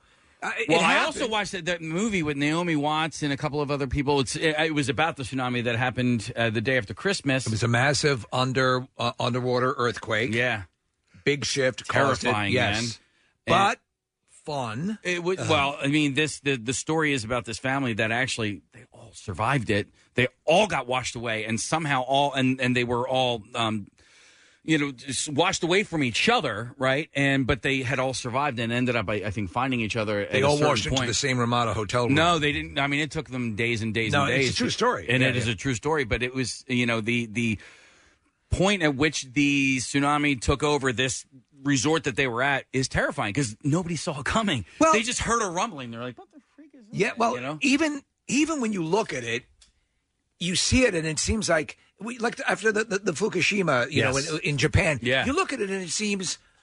Uh, Yeah, yeah. It's uh, not like uh, a big, right, opposing looking wave. Right, that's, right. That's you know, like somebody could surf the top of the in. It's just the water's just rising rapidly. So, and like that's w- it. when Krakatoa exploded, you did get one of those huge waves Mm-hmm. that were that was crashing across. However, for the most part, when they come in, they come in that way, Preston, and like, oh, the water's rising, water's rising, Yeah. and and and and the power of, as we've learned.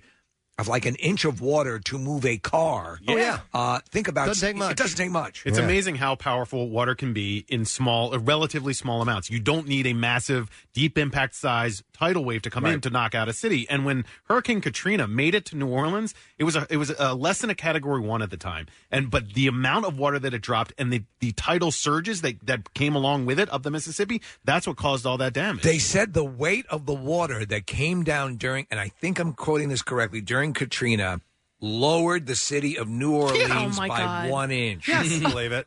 Yeah.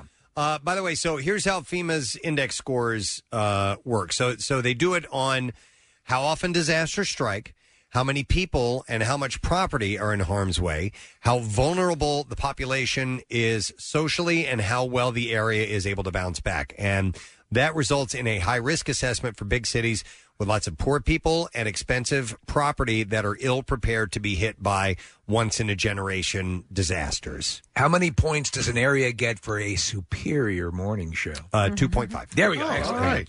Um, you know, and what, what now? While this is not a natural disaster, but when and, and it was uh, was it like two years ago when they had that explosion at the um, The- the refinery, Yes, yeah. yeah, Um, It and really could have been way worse It than it could was. have been devastating. It could have wiped out a good portion of that. Yeah. South Philly Of area. Philadelphia. Of- yeah, Yeah, a major metropolitan area. yeah, and that that's the type of thing where you don't know it until post. Well- that either this could have happened or you know it did happen. You forget at the convention center, the nitroglycerin convention was in town. Right, Yeah. right. Why would they have that? I don't even know. Very miles away. Yeah. but but Bring that, that, out to Oaks next time. it could it could have been so much worse than it was. So uh, here here's some of the details. So like uh, so take tornadoes.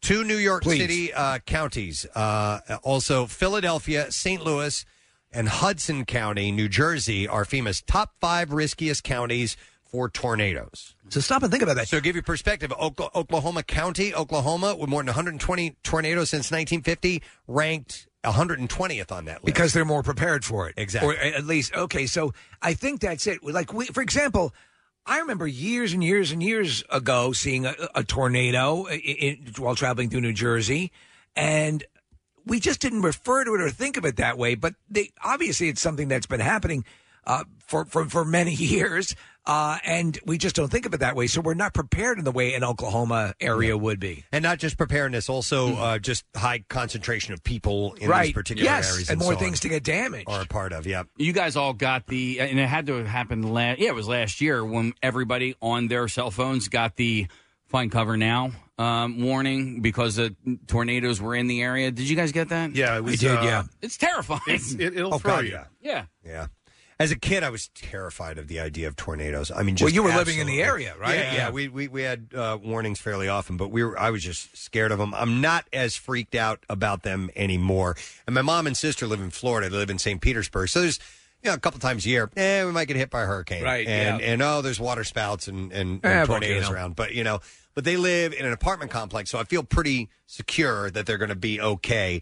Single family home, something a little smaller. Tornadoes, that's a little. That's why more to when be you see scared those those those mobile home parks, Yeah, man. it's Yes. like gee, they're like balsa wood. Did you have a um a place to go to in your house growing up? I, I mean, just the basement. We, we didn't have a we didn't have a, a storm cellar or anything like that. Mm-hmm. So, but no, just the basement. You get into an interior part of it where there aren't any windows. Where you kept your butcher knife collection. Yes.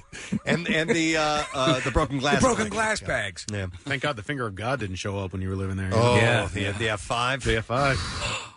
Only you can stop it, Preston. Uh, so, disaster experts say that people have to think about the big disaster that happens only a few times a lifetime at most, but is still devastating when hit, it hits. And the examples are Hurricane Katrina, Superstorm Sandy, uh, the 2011 super outbreak of tornadoes, the 1906 San Francisco earthquake, or a pandemic. So here's here's the breakdown of Philadelphia. Okay, this is the official. The, the first of all, FEMA's top ten riskiest places, in addition to Los Angeles, which is number one, are at number one. Three counties in New York City. So you got uh, the Bronx, uh, New York County, which is Manhattan, uh, and Kings County, which is Brooklyn. So those three are the are the most danger. Or, uh, the that's the top four. That's also because you have the proximity to the water. And then you have following that. Uh, so they're they're tied with Miami, and then Philadelphia. Yeah. is next. Jesus. Yeah. Then Dallas. Yeah. Then St. Louis. And Riverside and San Bernardino counties in California. They're considered the most dangerous uh, for uh, potential. It's kind of a mind blower, isn't it? Yeah. When you were in St. Louis, Preston, did you ever have to deal with the Mississippi River floods? I didn't live anywhere near the floodplain. We were Okay. up on a bluff, so so I never had to deal with that. But on the other side of that bluff were what we called the bottoms, the Missouri bottoms, and it was the floodplain for the Missouri River. And yeah, dude, it got really, really bad down that. That's why, for the most part, there weren't not many people lived down that way. So you were a top, not a bottom. I was a top. Yeah, I was a topper. Um, but yeah, uh, like clockwork, year after year, big floods, you know, and and sometimes it got really, really out of hand. Uh, Ninety three, I think, was a really, really bad. You remember that movie, uh, The River, with Sissy Spacek and Mel Gibson? It's like p- people live in those constantly flooding areas. Like, move. Uh, so here, here, here's what uh, Philadelphia is ranked in at relatively moderate risk for earthquake, hail, hurricanes, landslides. So that's moderate risk. Right. Very high risk for heat waves. Yes. Ice storms, lightning, Casey. I know. Uh, what is this? Riverine flooding. Riverine is Wolverine's sister. yeah. Hi. But they're not my fingers. They're my lady parts. Oh, gross. Wing.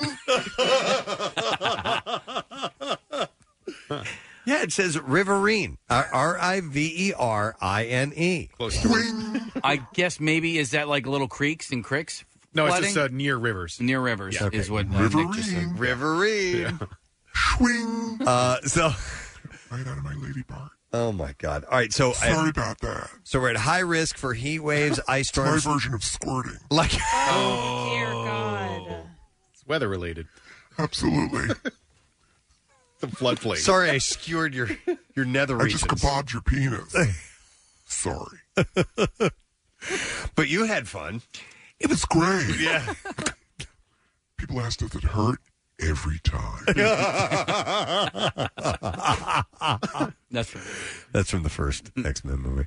All right, so riverine flooding, uh, strong wood winds, not woods, strong woods, strong winds, uh, tornadoes, and winter weather. So that's where we're at high risk for. Uh, most Pennsylvania counties are ranked very low or relatively low risk, but there are exceptions, including uh, Dauphin County. Yeah, it's out by Harrisburg. Okay, it's uh, ranked relatively moderate risk with uh, cold waves, heat waves, landslides. No riverine. No, ri- uh, It would be, No, because yeah, it- yeah, there is. Yeah. Okay, Oh, You're- yay. they saved that for last. Okay. Lightning, strong winds, tornadoes, and winter weather, and relatively high risk of riverine flooding. so, swing, swing. um, yeah, I assume that um, Pittsburgh would have its share of river-related. I Yeah. mean, you know, Yeah, they got those three they rivers. got Three rivers, three yeah. rivers there, and Bruce Willis. Um, Mike, Mike has a question. Wait, what was the name of that? Uh, lightning Point- strike or something, or no, Die Lightning Hard. McQueen. no, not Die Hard. Uh, Blind Date. monster truck. Wasn't blind date. Uh, it was it was two words. Driving Miss Moonlighting. Daisy. Moonlighting. Oh man, Oh, I, uh, oh, um, I'm not going to our caller Mike DC till- cab. till we figure out what that was. Come on. car wash. I'm not doing it. Come on. Pittsburgh movie. Lightning strike. Strike point. Striking distance. striking distance. Was that it? Unbreakable. Yeah, Fifth that's Element. it. Where is it? Keep going. We're What looking. did it come out? It's got to be striking distance. It's got to be. Uh, early '90s, uh, Nick, I believe, is when that came out. And and Sarah Jessica Parker was in that. She, She looked great. was. She did look great. He he was a he was a uh, a, a policeman along the rivers. Yeah, he got he got lot. demoted to river Yeah. duty That's right. because right. he wouldn't toe the line in in uh, back in the blue. Where the hell is this? Uh, striking, striking distance. distance. Yep, that's it. Yeah, See the it boat? is. Yep. Mike, we can talk to you now. Good morning. it's about damn time. uh, what's up, bud? So I was just going to mention the fact of do any of you guys have a go bag, like a 72 hour Like a bug out bag? Yeah, Um, right now I do. It's filled with. Uh, I have a Rubik's cube and a Snickers bar. we we used to, and for a while, my son went through this like preparedness phase, and we ordered uh, like an emergency bag uh, with all kinds of uh, you know food that would last for years, and and you know uh, freeze dried food and things like that, and and water and medical supplies and stuff like that. I went and checked the bag not that long ago. Like everything is expired. That's how long ago we got it. So I you know. need to update them. But Mike, do you keep one? Yeah, I do. I keep one in my car, and then I keep one in my home. Yeah, so, I have- Um, you have like a bug in bag, really, Yes. too, like just in case you have to. Yeah, you know, to hunker down. I do. So I in my Yeah, but- basement I, I have um I have uh I- I really did. I, I bought a whole bunch of there's a couple of companies that make them. I bought a whole bunch of food. I mean that uh, we're talking like 50 years. Uh, and I even bought the gourmet level just so if I wanted a treat, you know, when I'm fighting off the chuds as they're attacking the house. And then I also I also I got a generator too just to make sure that, you know, we we can um just just in case. And every time I buy something in preparation for something, it never happens. So I consider that my insurance plan. Mike, how often do you uh, go back in and update the bag? Um, every three years, really. Uh, you really should be doing that because most of the stuff that you're going to buy has a three to a five year like expiration. That includes like a halo chest. Uh, yeah, you know, it's like a seal, like in case you get shot, in case you get impaled, anything like that. Yeah, that I don't have. A ha- what is that called? A halo what? Chest seal.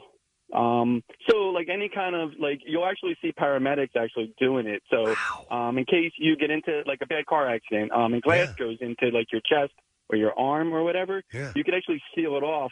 And then every now and then that wound would need to be burped. Like air will like get in, so you would need to actually clear that wound to burp it. So the halo seals Oh my are God. Isn't that- really good for that. so do you have to pick the Um, guy up and walk around and tap him on the back? Or hey, is it that white powder that I always see in like war movies? That's going to be Celox. Okay. E L O X. So that's going to be something where, like, if you get a major cut and you don't have time to stitch yet or whatever, you could actually put that powder in it, and it'll, yeah, you know, I think it'll help with that wound. So you keep But, that like, in the other- car? You keep that in the car? In my bag, I do keep it. Yeah. So there's, you should always have like a first aid kit, and then you should also have a trauma kit. They are not to be confused because, yeah, you know, first aid is for basic Yeah. Medical emergencies, right? Yeah, yeah, I mean, you get a cut, you get a headache or whatever. I do The have that. trauma kit is for massive like hemorrhaging.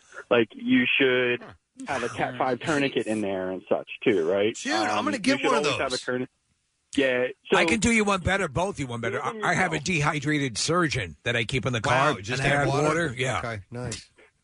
I have snacks in case though, anybody like- gets hungry. yeah, snacks. I'll be in your car. I've never heard of a trauma kit for your for your car. How much would something like that cost, uh, well, Mike? you you can build them yourself, right? Oh, okay. I You're not gonna build it yourself. recommend Just do like a quick search on on uh, Google, and then find out what you really need for that kit, and then you could buy it on Amazon for like one third the price of a prepped kit already. All right, I, wa- I just want to know how, how how deep of like a prepper you are, Mike, or or is Not- this?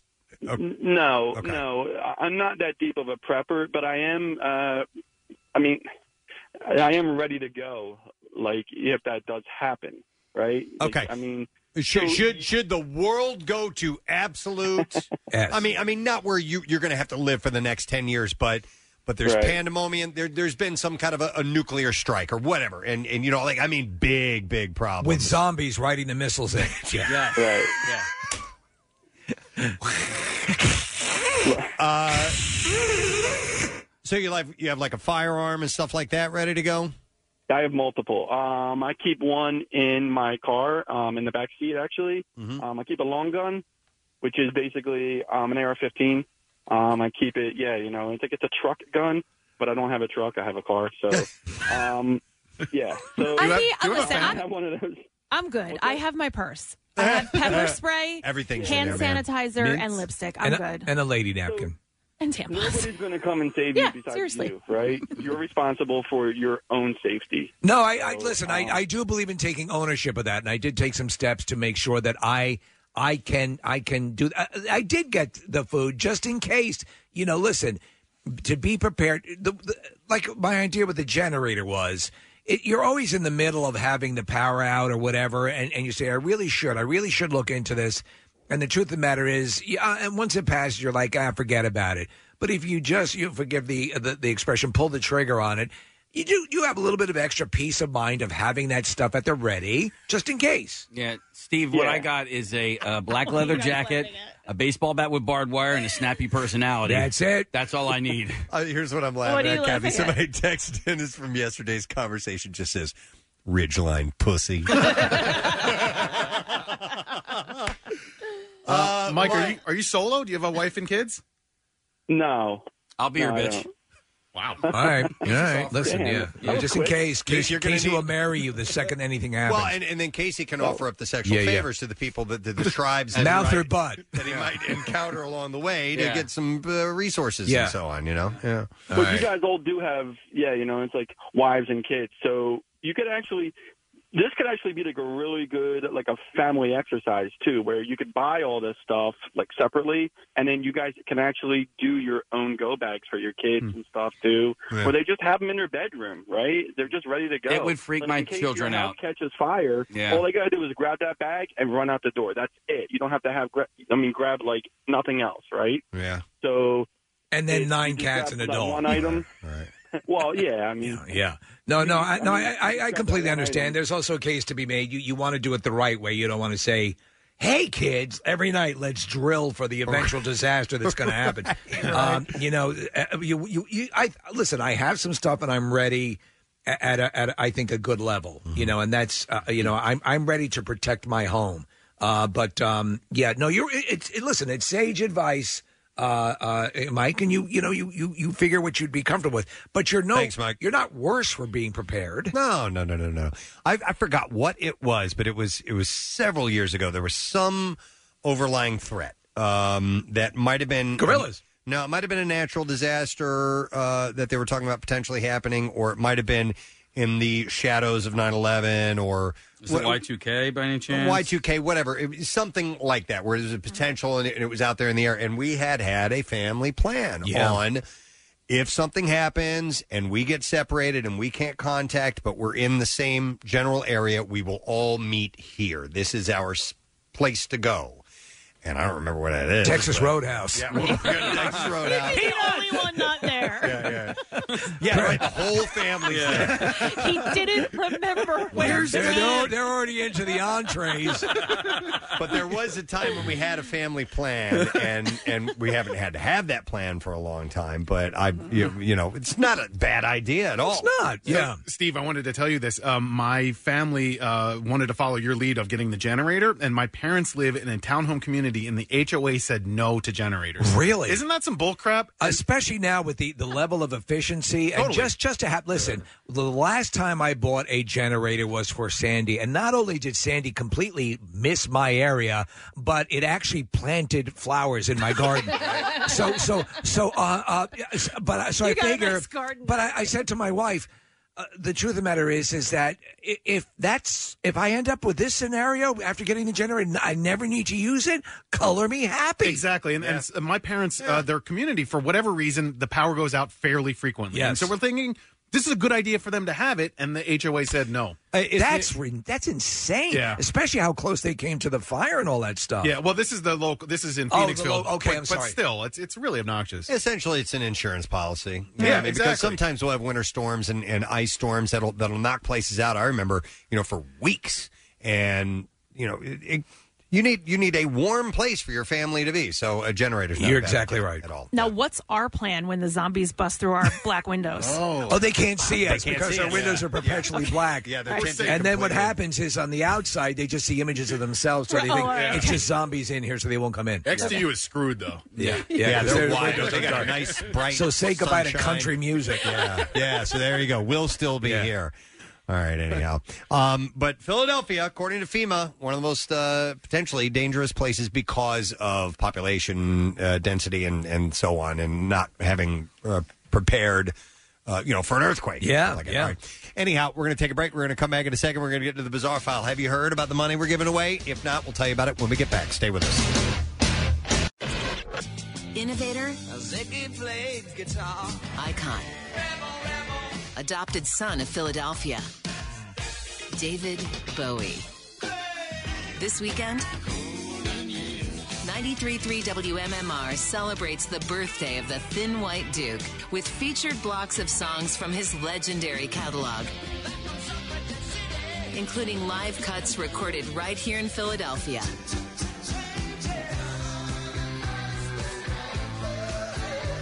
David may be gone, but his musical legacy lives on all this weekend. This is ground control to Major Tom. Happy birthday, David. From 93.3 WMMR, everything that rocks. We have a chance for you to win $500. Not five times a day, seven times a day. We've never done seven times a day, have we? No. Never. No, not that I can recall. And we have this starting on Friday, and the contest is called MMR's No Sad Dough $500 cash prize. And it is happening uh, starting at 8 a.m. every day that we do this, and it begins on Friday. So it'll be on weekdays 8 a.m., 10 a.m., 12 noon, 2, 4, 6, and 8 p.m. So if you are interested in doing this, uh, then you just need to uh, check WMMR.com for all the details. essentially, what we're going to do is we'll, we'll, give you a keyword starting at those times, and then you'll have 15 minutes to enter that. Uh, and uh, you can do it through MMR's app uh, or on, on your mobile device. You can go to the contest page at WMMR.com, and then we're going to give away a special text number. We call it a short code, which is 45911 each time that we announce it. So it starts on Friday. Just a heads up. Get yourself ready for it. Let's do the Bizarre File. WMMR presents Preston and Steve's Bizarre File.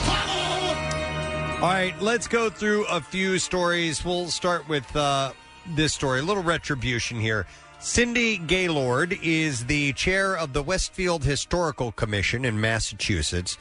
And she says that a man contacted Westfield City Hall in December and asked to talk to someone with the commission. He said that he had something that belonged to Westfield and he wanted to return it. So Gaylord arranged to meet up with the man in person, and he told her that he had attended Westfield State University in 1980 and ended up stealing the bronze sword from the sculpture of General William Shepard, a Revolutionary War hero in the city's downtown. He admitted it was a drunken mistake, and he recently rediscovered the sword while going through family belongings, so he decided to try and return it. He wanted to make good. He wanted to do right. Yeah, 1980. Wow. Is when he stole it. And it's been sitting around all these years and he wanted to return it. Uh, the statued sword, statue's sword was replaced decades ago. Uh, but Gaylord says Well, they have two swords. that the original will likely have a new home at a local museum. So, in the Hall of Drunken Mistakes, a nice idea. An Australian advertisement of a man eating a bat sandwich is being investigated by its advertising watchdog. Uh, the advertisement shows footage of an Australian family fishing and camping, and a coronavirus joke is made about eating a bat sandwich. So they have, you know, it's Right, a yeah, fishy yeah. looking thing. Right, right, yeah. Uh, but many viewers have asked a watchdog Ad Standards to ban the commercial made by the Australian campaign retailer boating camping fishing store. Uh, ad standards said several complaints were lodged against the advertisement, which has already received over 25,000 views on YouTube. The spokesperson said Ad Standards has received a number of complaints and is in the process of assessing these complaints to see if they raise an issue. They're not saying they'll do anything about it, but they're saying they are will look into it. to see if bats actually were eating it, or what's the story? Uh, or, or that the, the joke is in poor taste Oh, because okay. of the pandemic and that it might. Well, they don't watch Three Amigos. A little bit over the top. Yeah, how do you take your bet there? who, did- who asked it? How'd you like your bat, Rusty? Rusty Dusty. knows it. Dusty. Dusty. Dusty, yeah. Bottoms. Medium rare. Police in Pakistan's Peshawar city arrested a werewolf for reportedly terrorizing people on New Year's Eve. Yeah. Wow. Good. The, the man is a resident of uh, Peshawar city's uh, Moti neighborhood and was detained by police for allegedly making roaring no- noises at people while riding his motorcycle. The mugshot is hilarious. It's the guy with his werewolf costume on, and he's standing there. Oh, I with the love cops that. Standing side by side, And he's a motorcycle riding werewolf. Exactly. Yeah. So I would love to see him battle Riverine. Uh, Let's do it. Uh, I'll slice and dice, mother effer.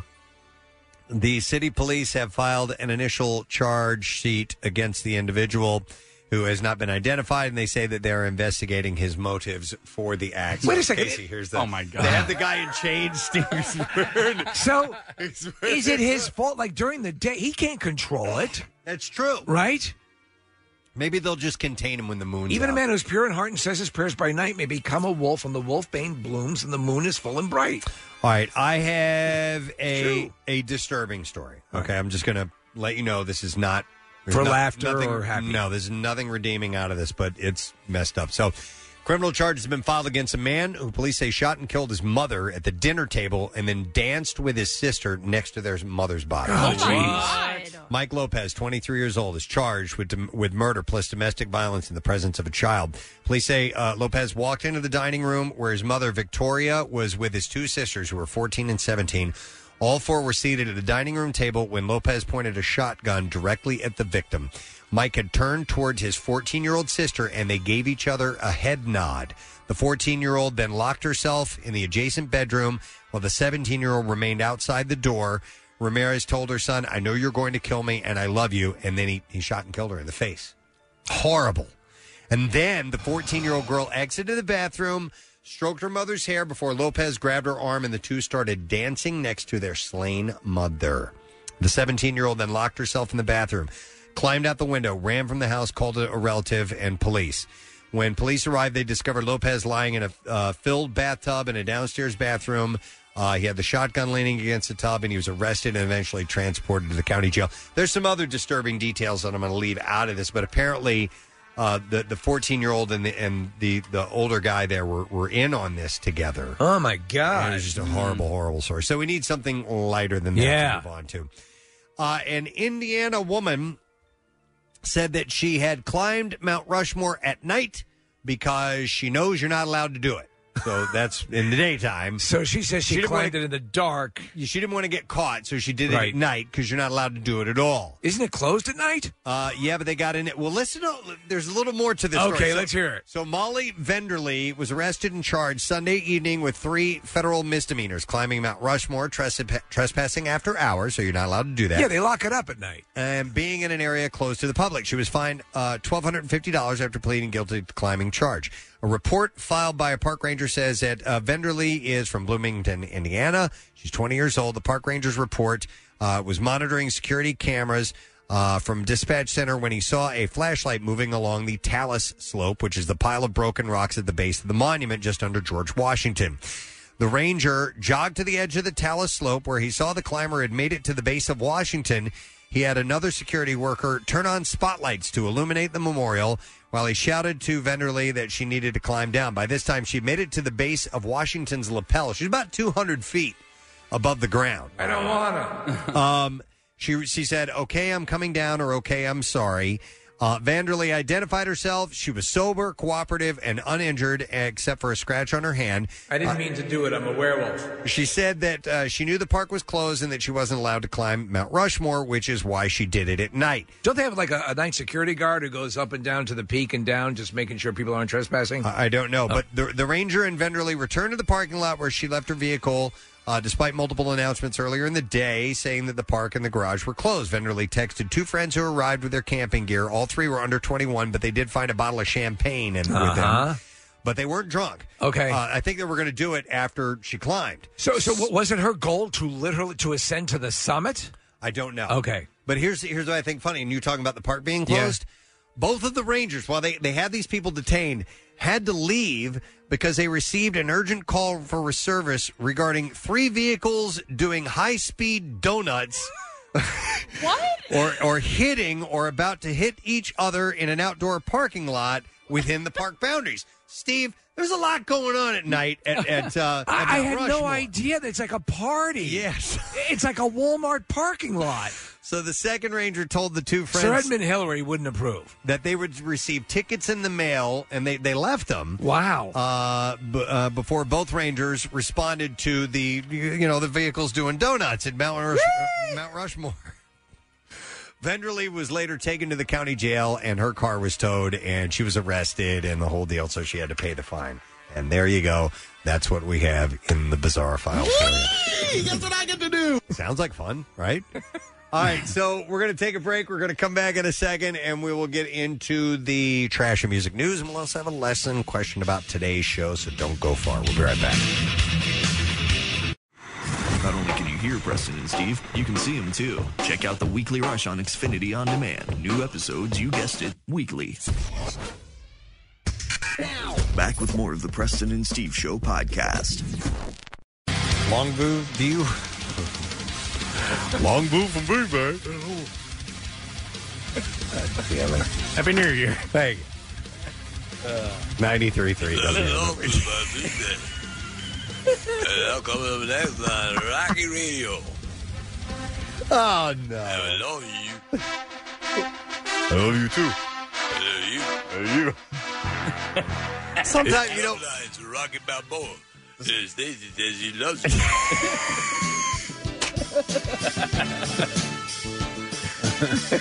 Coming out of the songs is, is the only time I get to be like a DJ, like I like I started in the business, Right. So, so every now and then I, I tr- I try to do different approaches. I'll either come in strong with a big 93.3 WMMR, you know, Right, or yeah. other times 93.3 WMMR. You know, get- you, you have different Yeah. different entrances, and I was going for the lower key one. Because it was fading out. Yeah. You know, you're yeah, matching the Pantera. Oh, with the song. I love you, lady. Yeah, play what you call bunk rock. It just didn't work. oh, oh, just didn't. You're better than that. You're right. Where are you, Rock, when we need you? You're better than that. Yeah. Yeah, Rocky Balboa, and I'm out of the broadcasting school. But unlike. Let me listen to your air check. You're better than that. Connecticut School of Broadcasting. Yeah. yeah. But unlike if you were doing just a regular shift by yourself, right? You would have had to have eaten that and just pretended like nothing had Oh, happened yeah, yeah, yeah. and moved I didn't- along. I didn't have At you least guys. we're here to Yeah. help. Yeah. As Pierre would say, to pile on. I think we made it better. you did. You did. You made it much better. All right. So I'm going to do the, I'm going to do today's lesson question. Give away a $50 Bonefish Grill gift card. If you can give me the answer to this question, why does Dr. Dre get preferential treatment? 215 263 WMMR from our six o'clock hour. He had uh, he had a stroke or something along those lines. Put him in the ICU. He had An a, a- aneurysm, a brain bleed. I'm sorry. Yeah, it was an aneurysm. Did you see the article I just sent you? No. So while he was in the hospital, his home was vandalized. Oh, knock it They said on. they were People do look for that. They They, were they do. targeting, yeah. Wow. All right. Why does Dr. Dre get preferential treatment? 215 263 WMMR. Uh, let's do the trash. The trash business is a gold mine. 93.3 WMMR with Preston and Steve's Hollywood Trash. All right. Let's see what we got this morning. Steve, what's going on? Well, get this. Tom Brady and wife Gisele Bündchen just closed on selling their luxury apartment in New York City for $37 million. Brady says that while that may sound like a crazy amount of money, he wants to explain that the couple had just resurfaced their rooftop chariot track. Oh. hey! James Corden reportedly did more to help Olivia Wilde and Harry Styles find love than just lend them his Palm Springs home. Corden was also able to throw the paparazzi off the couple's trail by planting a story that neighbor Betty White was sex trafficking. Whoa. And finally, 87 year old Larry King has been moved out of the ICU and is having no problem breathing on his own while he deals with COVID 19. King says the medical attention he's getting is much more advanced than he received when he first contracted COVID Roman numerals. and that's your Hollywood track. On 19, let's uh, see if you can get the answer correct to this question. Why does Dr. Dre get preferential treatment? 215 263 WMMR, the number. And I will go to Will and see if he can get it right. Hey, Will, good morning. Railers. All right, Will, why why does uh, Dr. Dre get preferential treatment? Because he's a doctor. He's a doctor. Hang on, Will. We're going to get your information. Now, while I'm telling Will what he want, what he got, I'm, I need to mention this. We have a secret text word today. Yeah. Woo! I talked about it all morning. This is the first time I've talked about it. I forgot. Text the word secret to 39333 because in just a moment we're going to get a winner. So do you you, you got to enter now. Text the word secret to 39333. Okay. So Will is getting a blue. No, he's getting a Bonefish Grill gift card worth fifty dollars, and you can start the new year right with uh, wood grill specialties from Bonefish Grill, like the crave-worthy risotto del mar with jumbo shrimp and lobster sherry cream sauce for only $17.90. Order carryout online at bonefishgrill.com, delivery from DoorDash and Uber Eats, or dine in whenever you are ready. Preston and Steve's Music News on 93.3 WMMR. Vagina. All right, uh, we'll start with this. Grammys have officially been postponed. Uh, they're going to move them till March 14th, Sunday. No! March 14th, yes. I had something planned. Uh, the Recording Academy released a joint statement along with CBS on Tuesday announcing that uh, after thoughtful conversations with health experts, our hosts and artists scheduled to appear, uh, the show will no longer take place on January 31st due to concerns related to the coronavirus pandemic. All right. More importantly, when are the SAG Awards? Are they going to happen this year? They will happen. They will happen. Uh, and they certainly nothing can impact our getting of our free movies, uh, which is part of the deal. It's the only reason we're in the union is that we get screeners. Uh, but uh, I, I'm surprised that they're not having the Grammys when you do have a Dr. Dre at the ready who could take care of anyone who contracted. Have, have there been enough new movies for the SAG Awards to happen? That's a good question. I know that the the, the big contender right now is the Croods two. it's going to be the same day as the Grammys. March, Well- March 14th, 2021. SAG does awards for uh, streaming. A lot of movies streaming too. Does Yeah. Yes, they have. In fact, the it's- Oscars, it's- the Oscars it's- require a theatrical release, right? Right. No, you're talking. In fact, you also told TV shows, Yep. Oh, okay. streaming shows. So you remember, like in some years, Kathy will get the collection of like an entire run Yeah, of it's shows. entire yeah. series, yeah. Actually, most of the time now these days, it's stuff we've already seen. Yeah. Uh, so they are moving it. Uh, according to Rolling Stone, Trevor Noah will remain the host of the event, but it is going to be on uh, Sunday, March 14th. This is an interesting idea. Mike Shinoda is feeling generous with his time and talent in 2021. He's turned to social media to post a video in which he explains his plans to seek out some new talent among his Twitch followers and produce their music. Uh, he said, I want to do something different with my socials and my Twitch channel for 2021. So today, we kind of came up with this, uh, uh, this, with this in the chat. There we go. Uh, in the chat on Twitch. Huh? Uh, I want to find vocalists and songwriters who are out there that maybe don't have access to good producers or knowledge yet about how to produce a track. I want to find you and take your vocal and your song and I'll produce it live on Twitch, That'd and I'll be try awesome. to do that as as often as I can. It's a really cool thing. Uh, he captioned the video. I have an audio track we could send over to him. Wouldn't you think my Ooh. collection's complete? It's raw But I vocals. It's raw vocals. We Yeah. send it to uh, Mike Shinoda. Yep. Up where they run. You could. Up where they and he will probably say, You're better than that. uh, so uh, he said, for 2021, I wanted to find a way to give back to my amazing community online. I'm looking for vocalists, rappers, and songwriters who need to get help uh, and get to the next level. And if I find something great, I'll produce their track live on my Twitch channel. There's no formal contest, just an intention. Is he producing Street Poets as well? Because that's my thing. That I don't know. According to Shinoda, there are uh, one, uh, I'm not doing vocals. Two, I'd like the artist to only contribute vocals and one instrument, nothing filled out, just the song. And three, no backseat producing. The track, the track has to be in my hands until I feel like I'm done.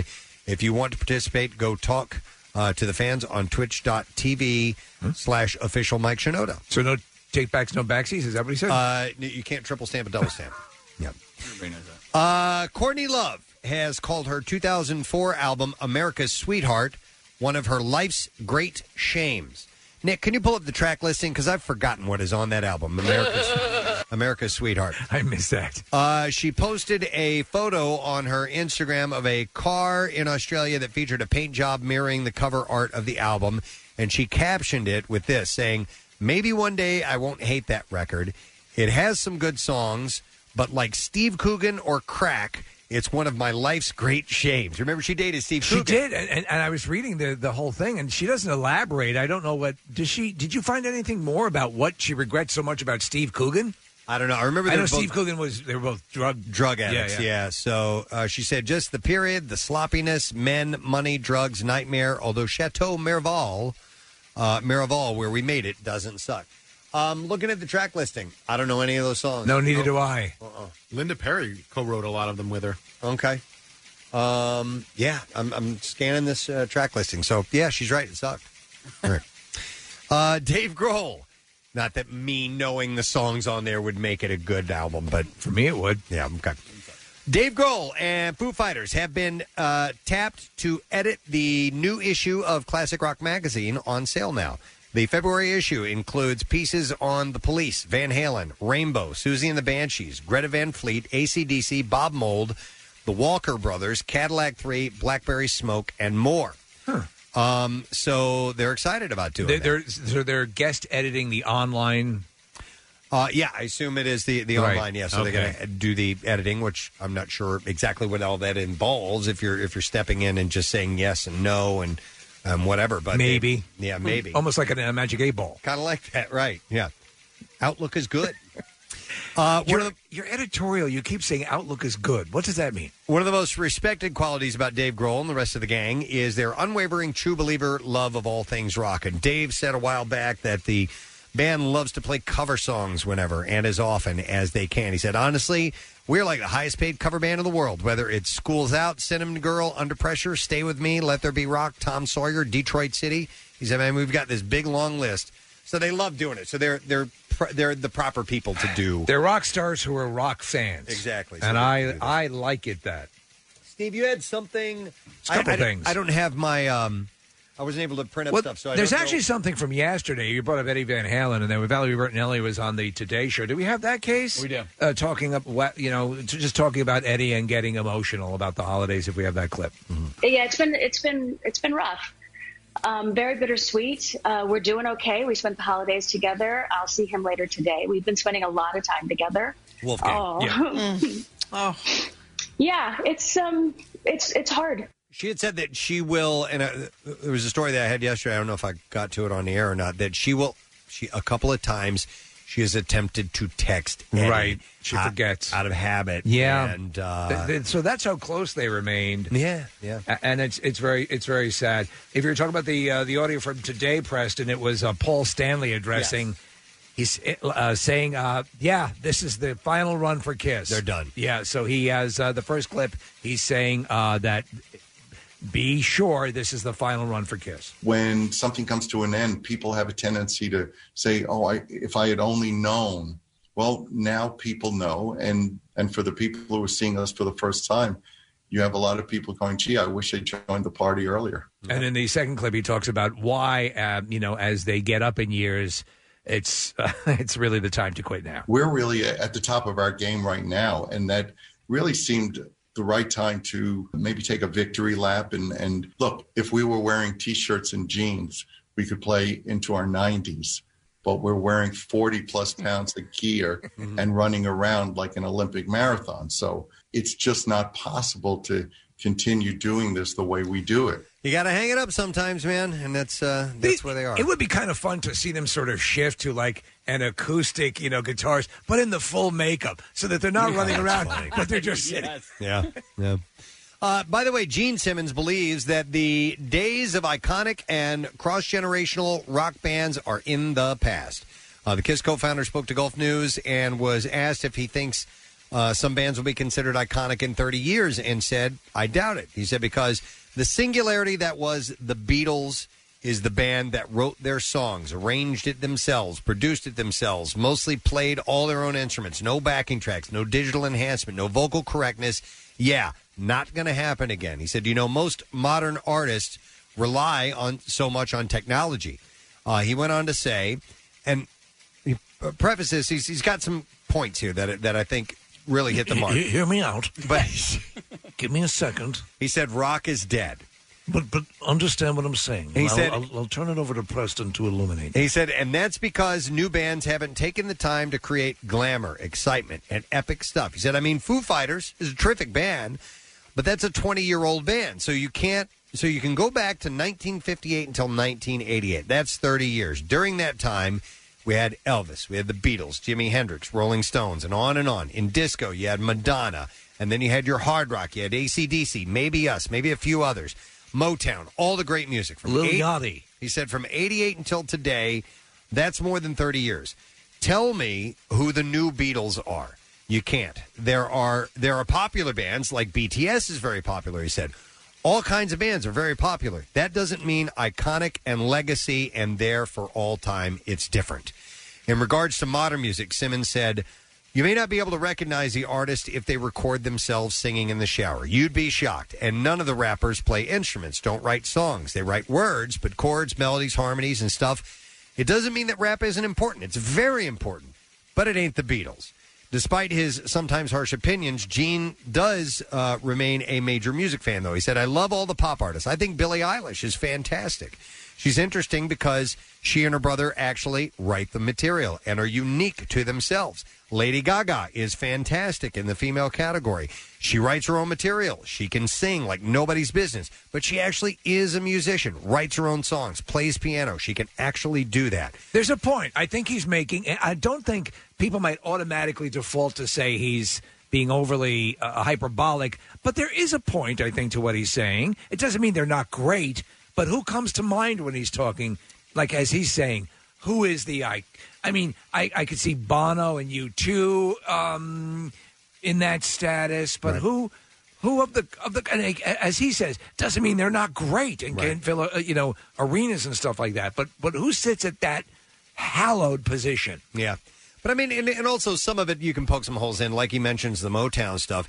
Obviously, amazing, wonderful, incredible songs. But not all of those people wrote all their songs. Man, Smokey Robinson most wrote a lot of those were a songs. ton of them, and a lot of them sucked. For well, no, but for for other artists who had huge, huge hits with them, but they didn't necessarily write those songs, and they were sharing material, and they weren't all you know able to instrumentalists as well. I, I'm sorry, I, I got a hold of some bad chicken. Okay, I understand. Mm-hmm. But anyhow, the rest of the world, he said, reacts to a lot of pop divas, although mostly they don't write their own songs and can't play an instrument. And by the way, that's okay too. It doesn't matter what you like. But he's saying they're not the Beatles. He's saying there's not that 50 years from now band that he believes that will still be huge. That is that is a current band today. I mean, like Metallica is going to be big for a long, long, long time, and their stuff will be around. But they're an older band now. Preston, now let, they me, are. let me give you this So. scenario. Okay, please. You're at your daughter's recital, and as you're going in, you notice there's a chip in your windshield. Okay. How do you get it replaced? Is it Safelite? Exactly. Yes. Okay. Safelite repair, Safelite replace. Oh, Why are we talking about this? Why are we going I to my don't know. daughter's dance recital? Is that in one of the commercials? Uh, yes. Okay. Okay. Absolutely. But it, it rung true with me. Very relatable. And by the time you come out, it's done. It's fixed. It's replaced. People have daughters. They go to There recitals. are things, they're, they're demands in life. windshields. Yeah. They're driving cars. Yeah. All right. That's it. That's all I have in music. If they don't advertise with us eventually, Yes. there, there's no justice in the world. By the way, Gene Simmons, ladies and gentlemen, thank oh, you Thank for you. being here. God bless you all. And let's now return to my spaceship. All right, we are going to get a winner for secret text word. And Kathy, I need you to give me a number caller, please. 13. All right, caller 13 215 263 WMMR. Let's see if you know the secret text word when we come back. And we'll also grab a random texter and give one away that way as well. We'll be right back. 93.3 WMMR has been to some strange places. And now we're at radio.com. Come visit. On a Wednesday, about ready to uh, wrap things up, but uh, we do have some orders of business to handle. So we'll do the first thing, and that is to give away our secret text word prize. We're looking for caller number 13. We got him. It's Bill. Hey, Bill, how you doing? Good. How you doing? Wonderful. Bill, what is our secret text word today? Bajmir. Bajmir. You got it. Hang on, Bill. We're going to give you a digital download of the film Tenet. And don't forget, Bajmir backwards is Haraldal. Haraldal. Do we still have that? Yeah, I probably. I don't know why I didn't have that ready to go. Uh, so we are going to set up also our uh, secret text word uh, random texter, and that's Ron Smith from Westchester. Yay! Dream job. That was. I'm sorry, a little, little louder, please. One more time. Dream job. Uh, he had Dream job. as rim job. Dream job. Rim job. Which sounds like someone saying it while doing it. Rim job. what, what are you doing over there? Rim job. Rim job. Couldn't take a shower. Oh, syringe. Just got done giving a Also very unpleasant. Ron Smith, congratulations. We're going to give you Tenet. Uh, I want to thank our guests for being on the show today. Uh, Terrell Owens was on. Yes. He was a great conversation. He was really good. It was a pleasure to talk to him. And I, I, I listen, someone who gives answers and thoughtful answers back is cool. And I, and I honestly, the wine prospect looks pretty interesting. I was expecting 10 minutes with him. Yeah. We did a half hour at least. Yeah. Yeah. At least. Um, so, yeah, he's got a wine. It is called 81, and you can get it at 81vino.com. Thank you to Bobby Moynihan. Yes. Uh, his show is called Mr. Mayor, and it stars Ted Danson and Holly Hunter and him, and it premieres tomorrow at 8 p.m. From on Tina Fey. NBC 10, and also Brad Rutter. Yes. One of the greatest of all time in the world of Jeopardy, and he's on a uh, game show called The Chase, which is going to be debuting tomorrow night, 9 p.m., and that is on 6 ABC. Pierre Robert is here. How are you today, sir? Fine, thank you. Excellent. You say Terrell or Terrell? Terrell. I had been saying Terrell, uh, and It rhymes with sterile, but it's Terrell is Yeah, how he Terrell. pronounces Yeah, it. okay. So, Well, there um, it is. But there it is exactly. I was told that. Make sure you say it correctly. Oh, I okay. said it correctly during the whole interview. Didn't mess Oh, up God once. damn it. Right. That would have been. I definitely would have messed that up. Yeah. Um, how about the letter of the day? You can get that right. I think I can. All right, let's try it. Preston and Steve on 93.3 WMMR. Now, the Daily Letter. The Preston and Steve show is brought to you today by the letter S as in sinister. All right, S. And we will give away on Friday a JBL Party Box 100, which is a powerful portable Bluetooth party speaker with a dynamic light show. It is a basically $350 uh, equivalent. Um, and it's coming in tomorrow, by the way. Wait, what's today? The 6th. Yes, tomorrow uh, it's TBS's Bert Kreischer as he hosts Go Big Show, the most extreme talent competition ever with celebrity judges Snoop Dogg, Rosario Dawson, Jennifer Nettles, and Cody Rhodes. You can enter the Go Big or Go Home sweepstakes at tbs.com slash Go Big Sweepstakes. I'm sorry, uh, it's uh, tbs.com slash Go Big Sweeps uh, for your chance to win a Ford F-250. Wow. Uh, tune into Go Big Show tomorrow night, and that is at 9 o'clock. And uh, Pierre Robert, how are you? I already asked uh, you that. Is Bert going to be on your program talking about this program? We had him in advance of it, and uh, this the honestly looks really impressive. So take your your talent shows, your TV talent shows, but take it to extreme levels, and that's what they did. So they did it all in sort of like a COVID thing where they had they were getting tested constantly, the judges. And they had, uh, it's like a huge, almost like a tractor pull arena. Right. Because a lot of the stuff they're pulling off is is uh, super large. They had that guy who's in the wheelchair, I think, who, uh, Preston. Wheels. Yeah. From the uh, the um, Nitro Circus. Circus. He was there, and, and the stuff they're doing is insane. They have this one woman who ha- who is like s- picking up like six people at once, and it's pretty incredible. And does he take his uh, clothes off for it, Bert? Uh, you know, I, I haven't seen him do that. Uh, It's pos- It's that is a Bert thing to do. Yeah. Oh, there it is. Very Yeah. much so. Um, what's happening on the program? Thank you. Uh, we'll be getting into workforce blocks of Petty, Tom Petty, and Ghost, and Peter Gabriel. And it is Wednesday. It is indeed. Okay. Uh, I want to thank for all your day updates. Oh, uh, well, and the um, uh, yeah, I just I wanted to inform you of that, Uh-huh. and it also helped me. Ah, okay. Um, uh, and last night was the last uh, election thing. Um, I and the only thing I wanted to mention about elections is I, I wanted to flash back to the presidential election, and we got um, a lot of listeners didn't like the fact that we had um, political ads on, and they were for one side. But I was talking with our sales manager, Bill Burns, and he said we're required to take all um, national political ads. We are. Um, so uh, even though no one likes them, including us, uh, we uh, were required to take them. So if you were wondering, and and Mr. Trump's campaign didn't advertise with us, Mr. Biden's campaign did, although Mr. Trump's campaign was welcome to, but they didn't. So that's why we did. Yeah, there's certain rules, and also if you if you have one candidate on for an interview, you're required by law to offer equal time to their To the other one. opposition Yeah, as well. yeah. Yeah. So there's there's certain rules that are involved when it comes to uh, political advertising and, and media and Can you stuff imagine like the fatigue that they were feeling in Georgia? I was just thinking that. I mean, Oh, the my TV God. ads, the radio spots over Yeah. there, because all of last year, and then since election until last night, with Right. all the spots that that I'm sure had been airing But Nick, down there. take great comfort in that it's conclusively wrapped up, and Yes. there'll be no more. well, listen, in, in a year of a pandemic, uh, those those ad dollars were uh, kept us going. Kept us going. Yes, Mhm. yes, it's uh, Kept it's the lights commerce. on. Keep Yep. that in mind. There you go. All right, thank you, There's Pierre. always a happy apple. And I want to thank our a happy apple. I want to thank our sponsors, uh, people like Dunkin'. Uh, the show is brought to you today, the official coffee of the Preston and Steve Show. Also brought to you by Acme Markets, fresh foods, local flavors, and NJM Insurance Group. You can visit njm.com for a free quote today. Uh, tomorrow on the program, we're just hanging out. We'll have a good time. We will remind you about the fact that we're going to do MMR's No Sad Dough $500 cash contest. It will start on Friday, but you can get the details at WMMR.com. That's it. We are done. Rage on. Have a great day, and we will see you tomorrow.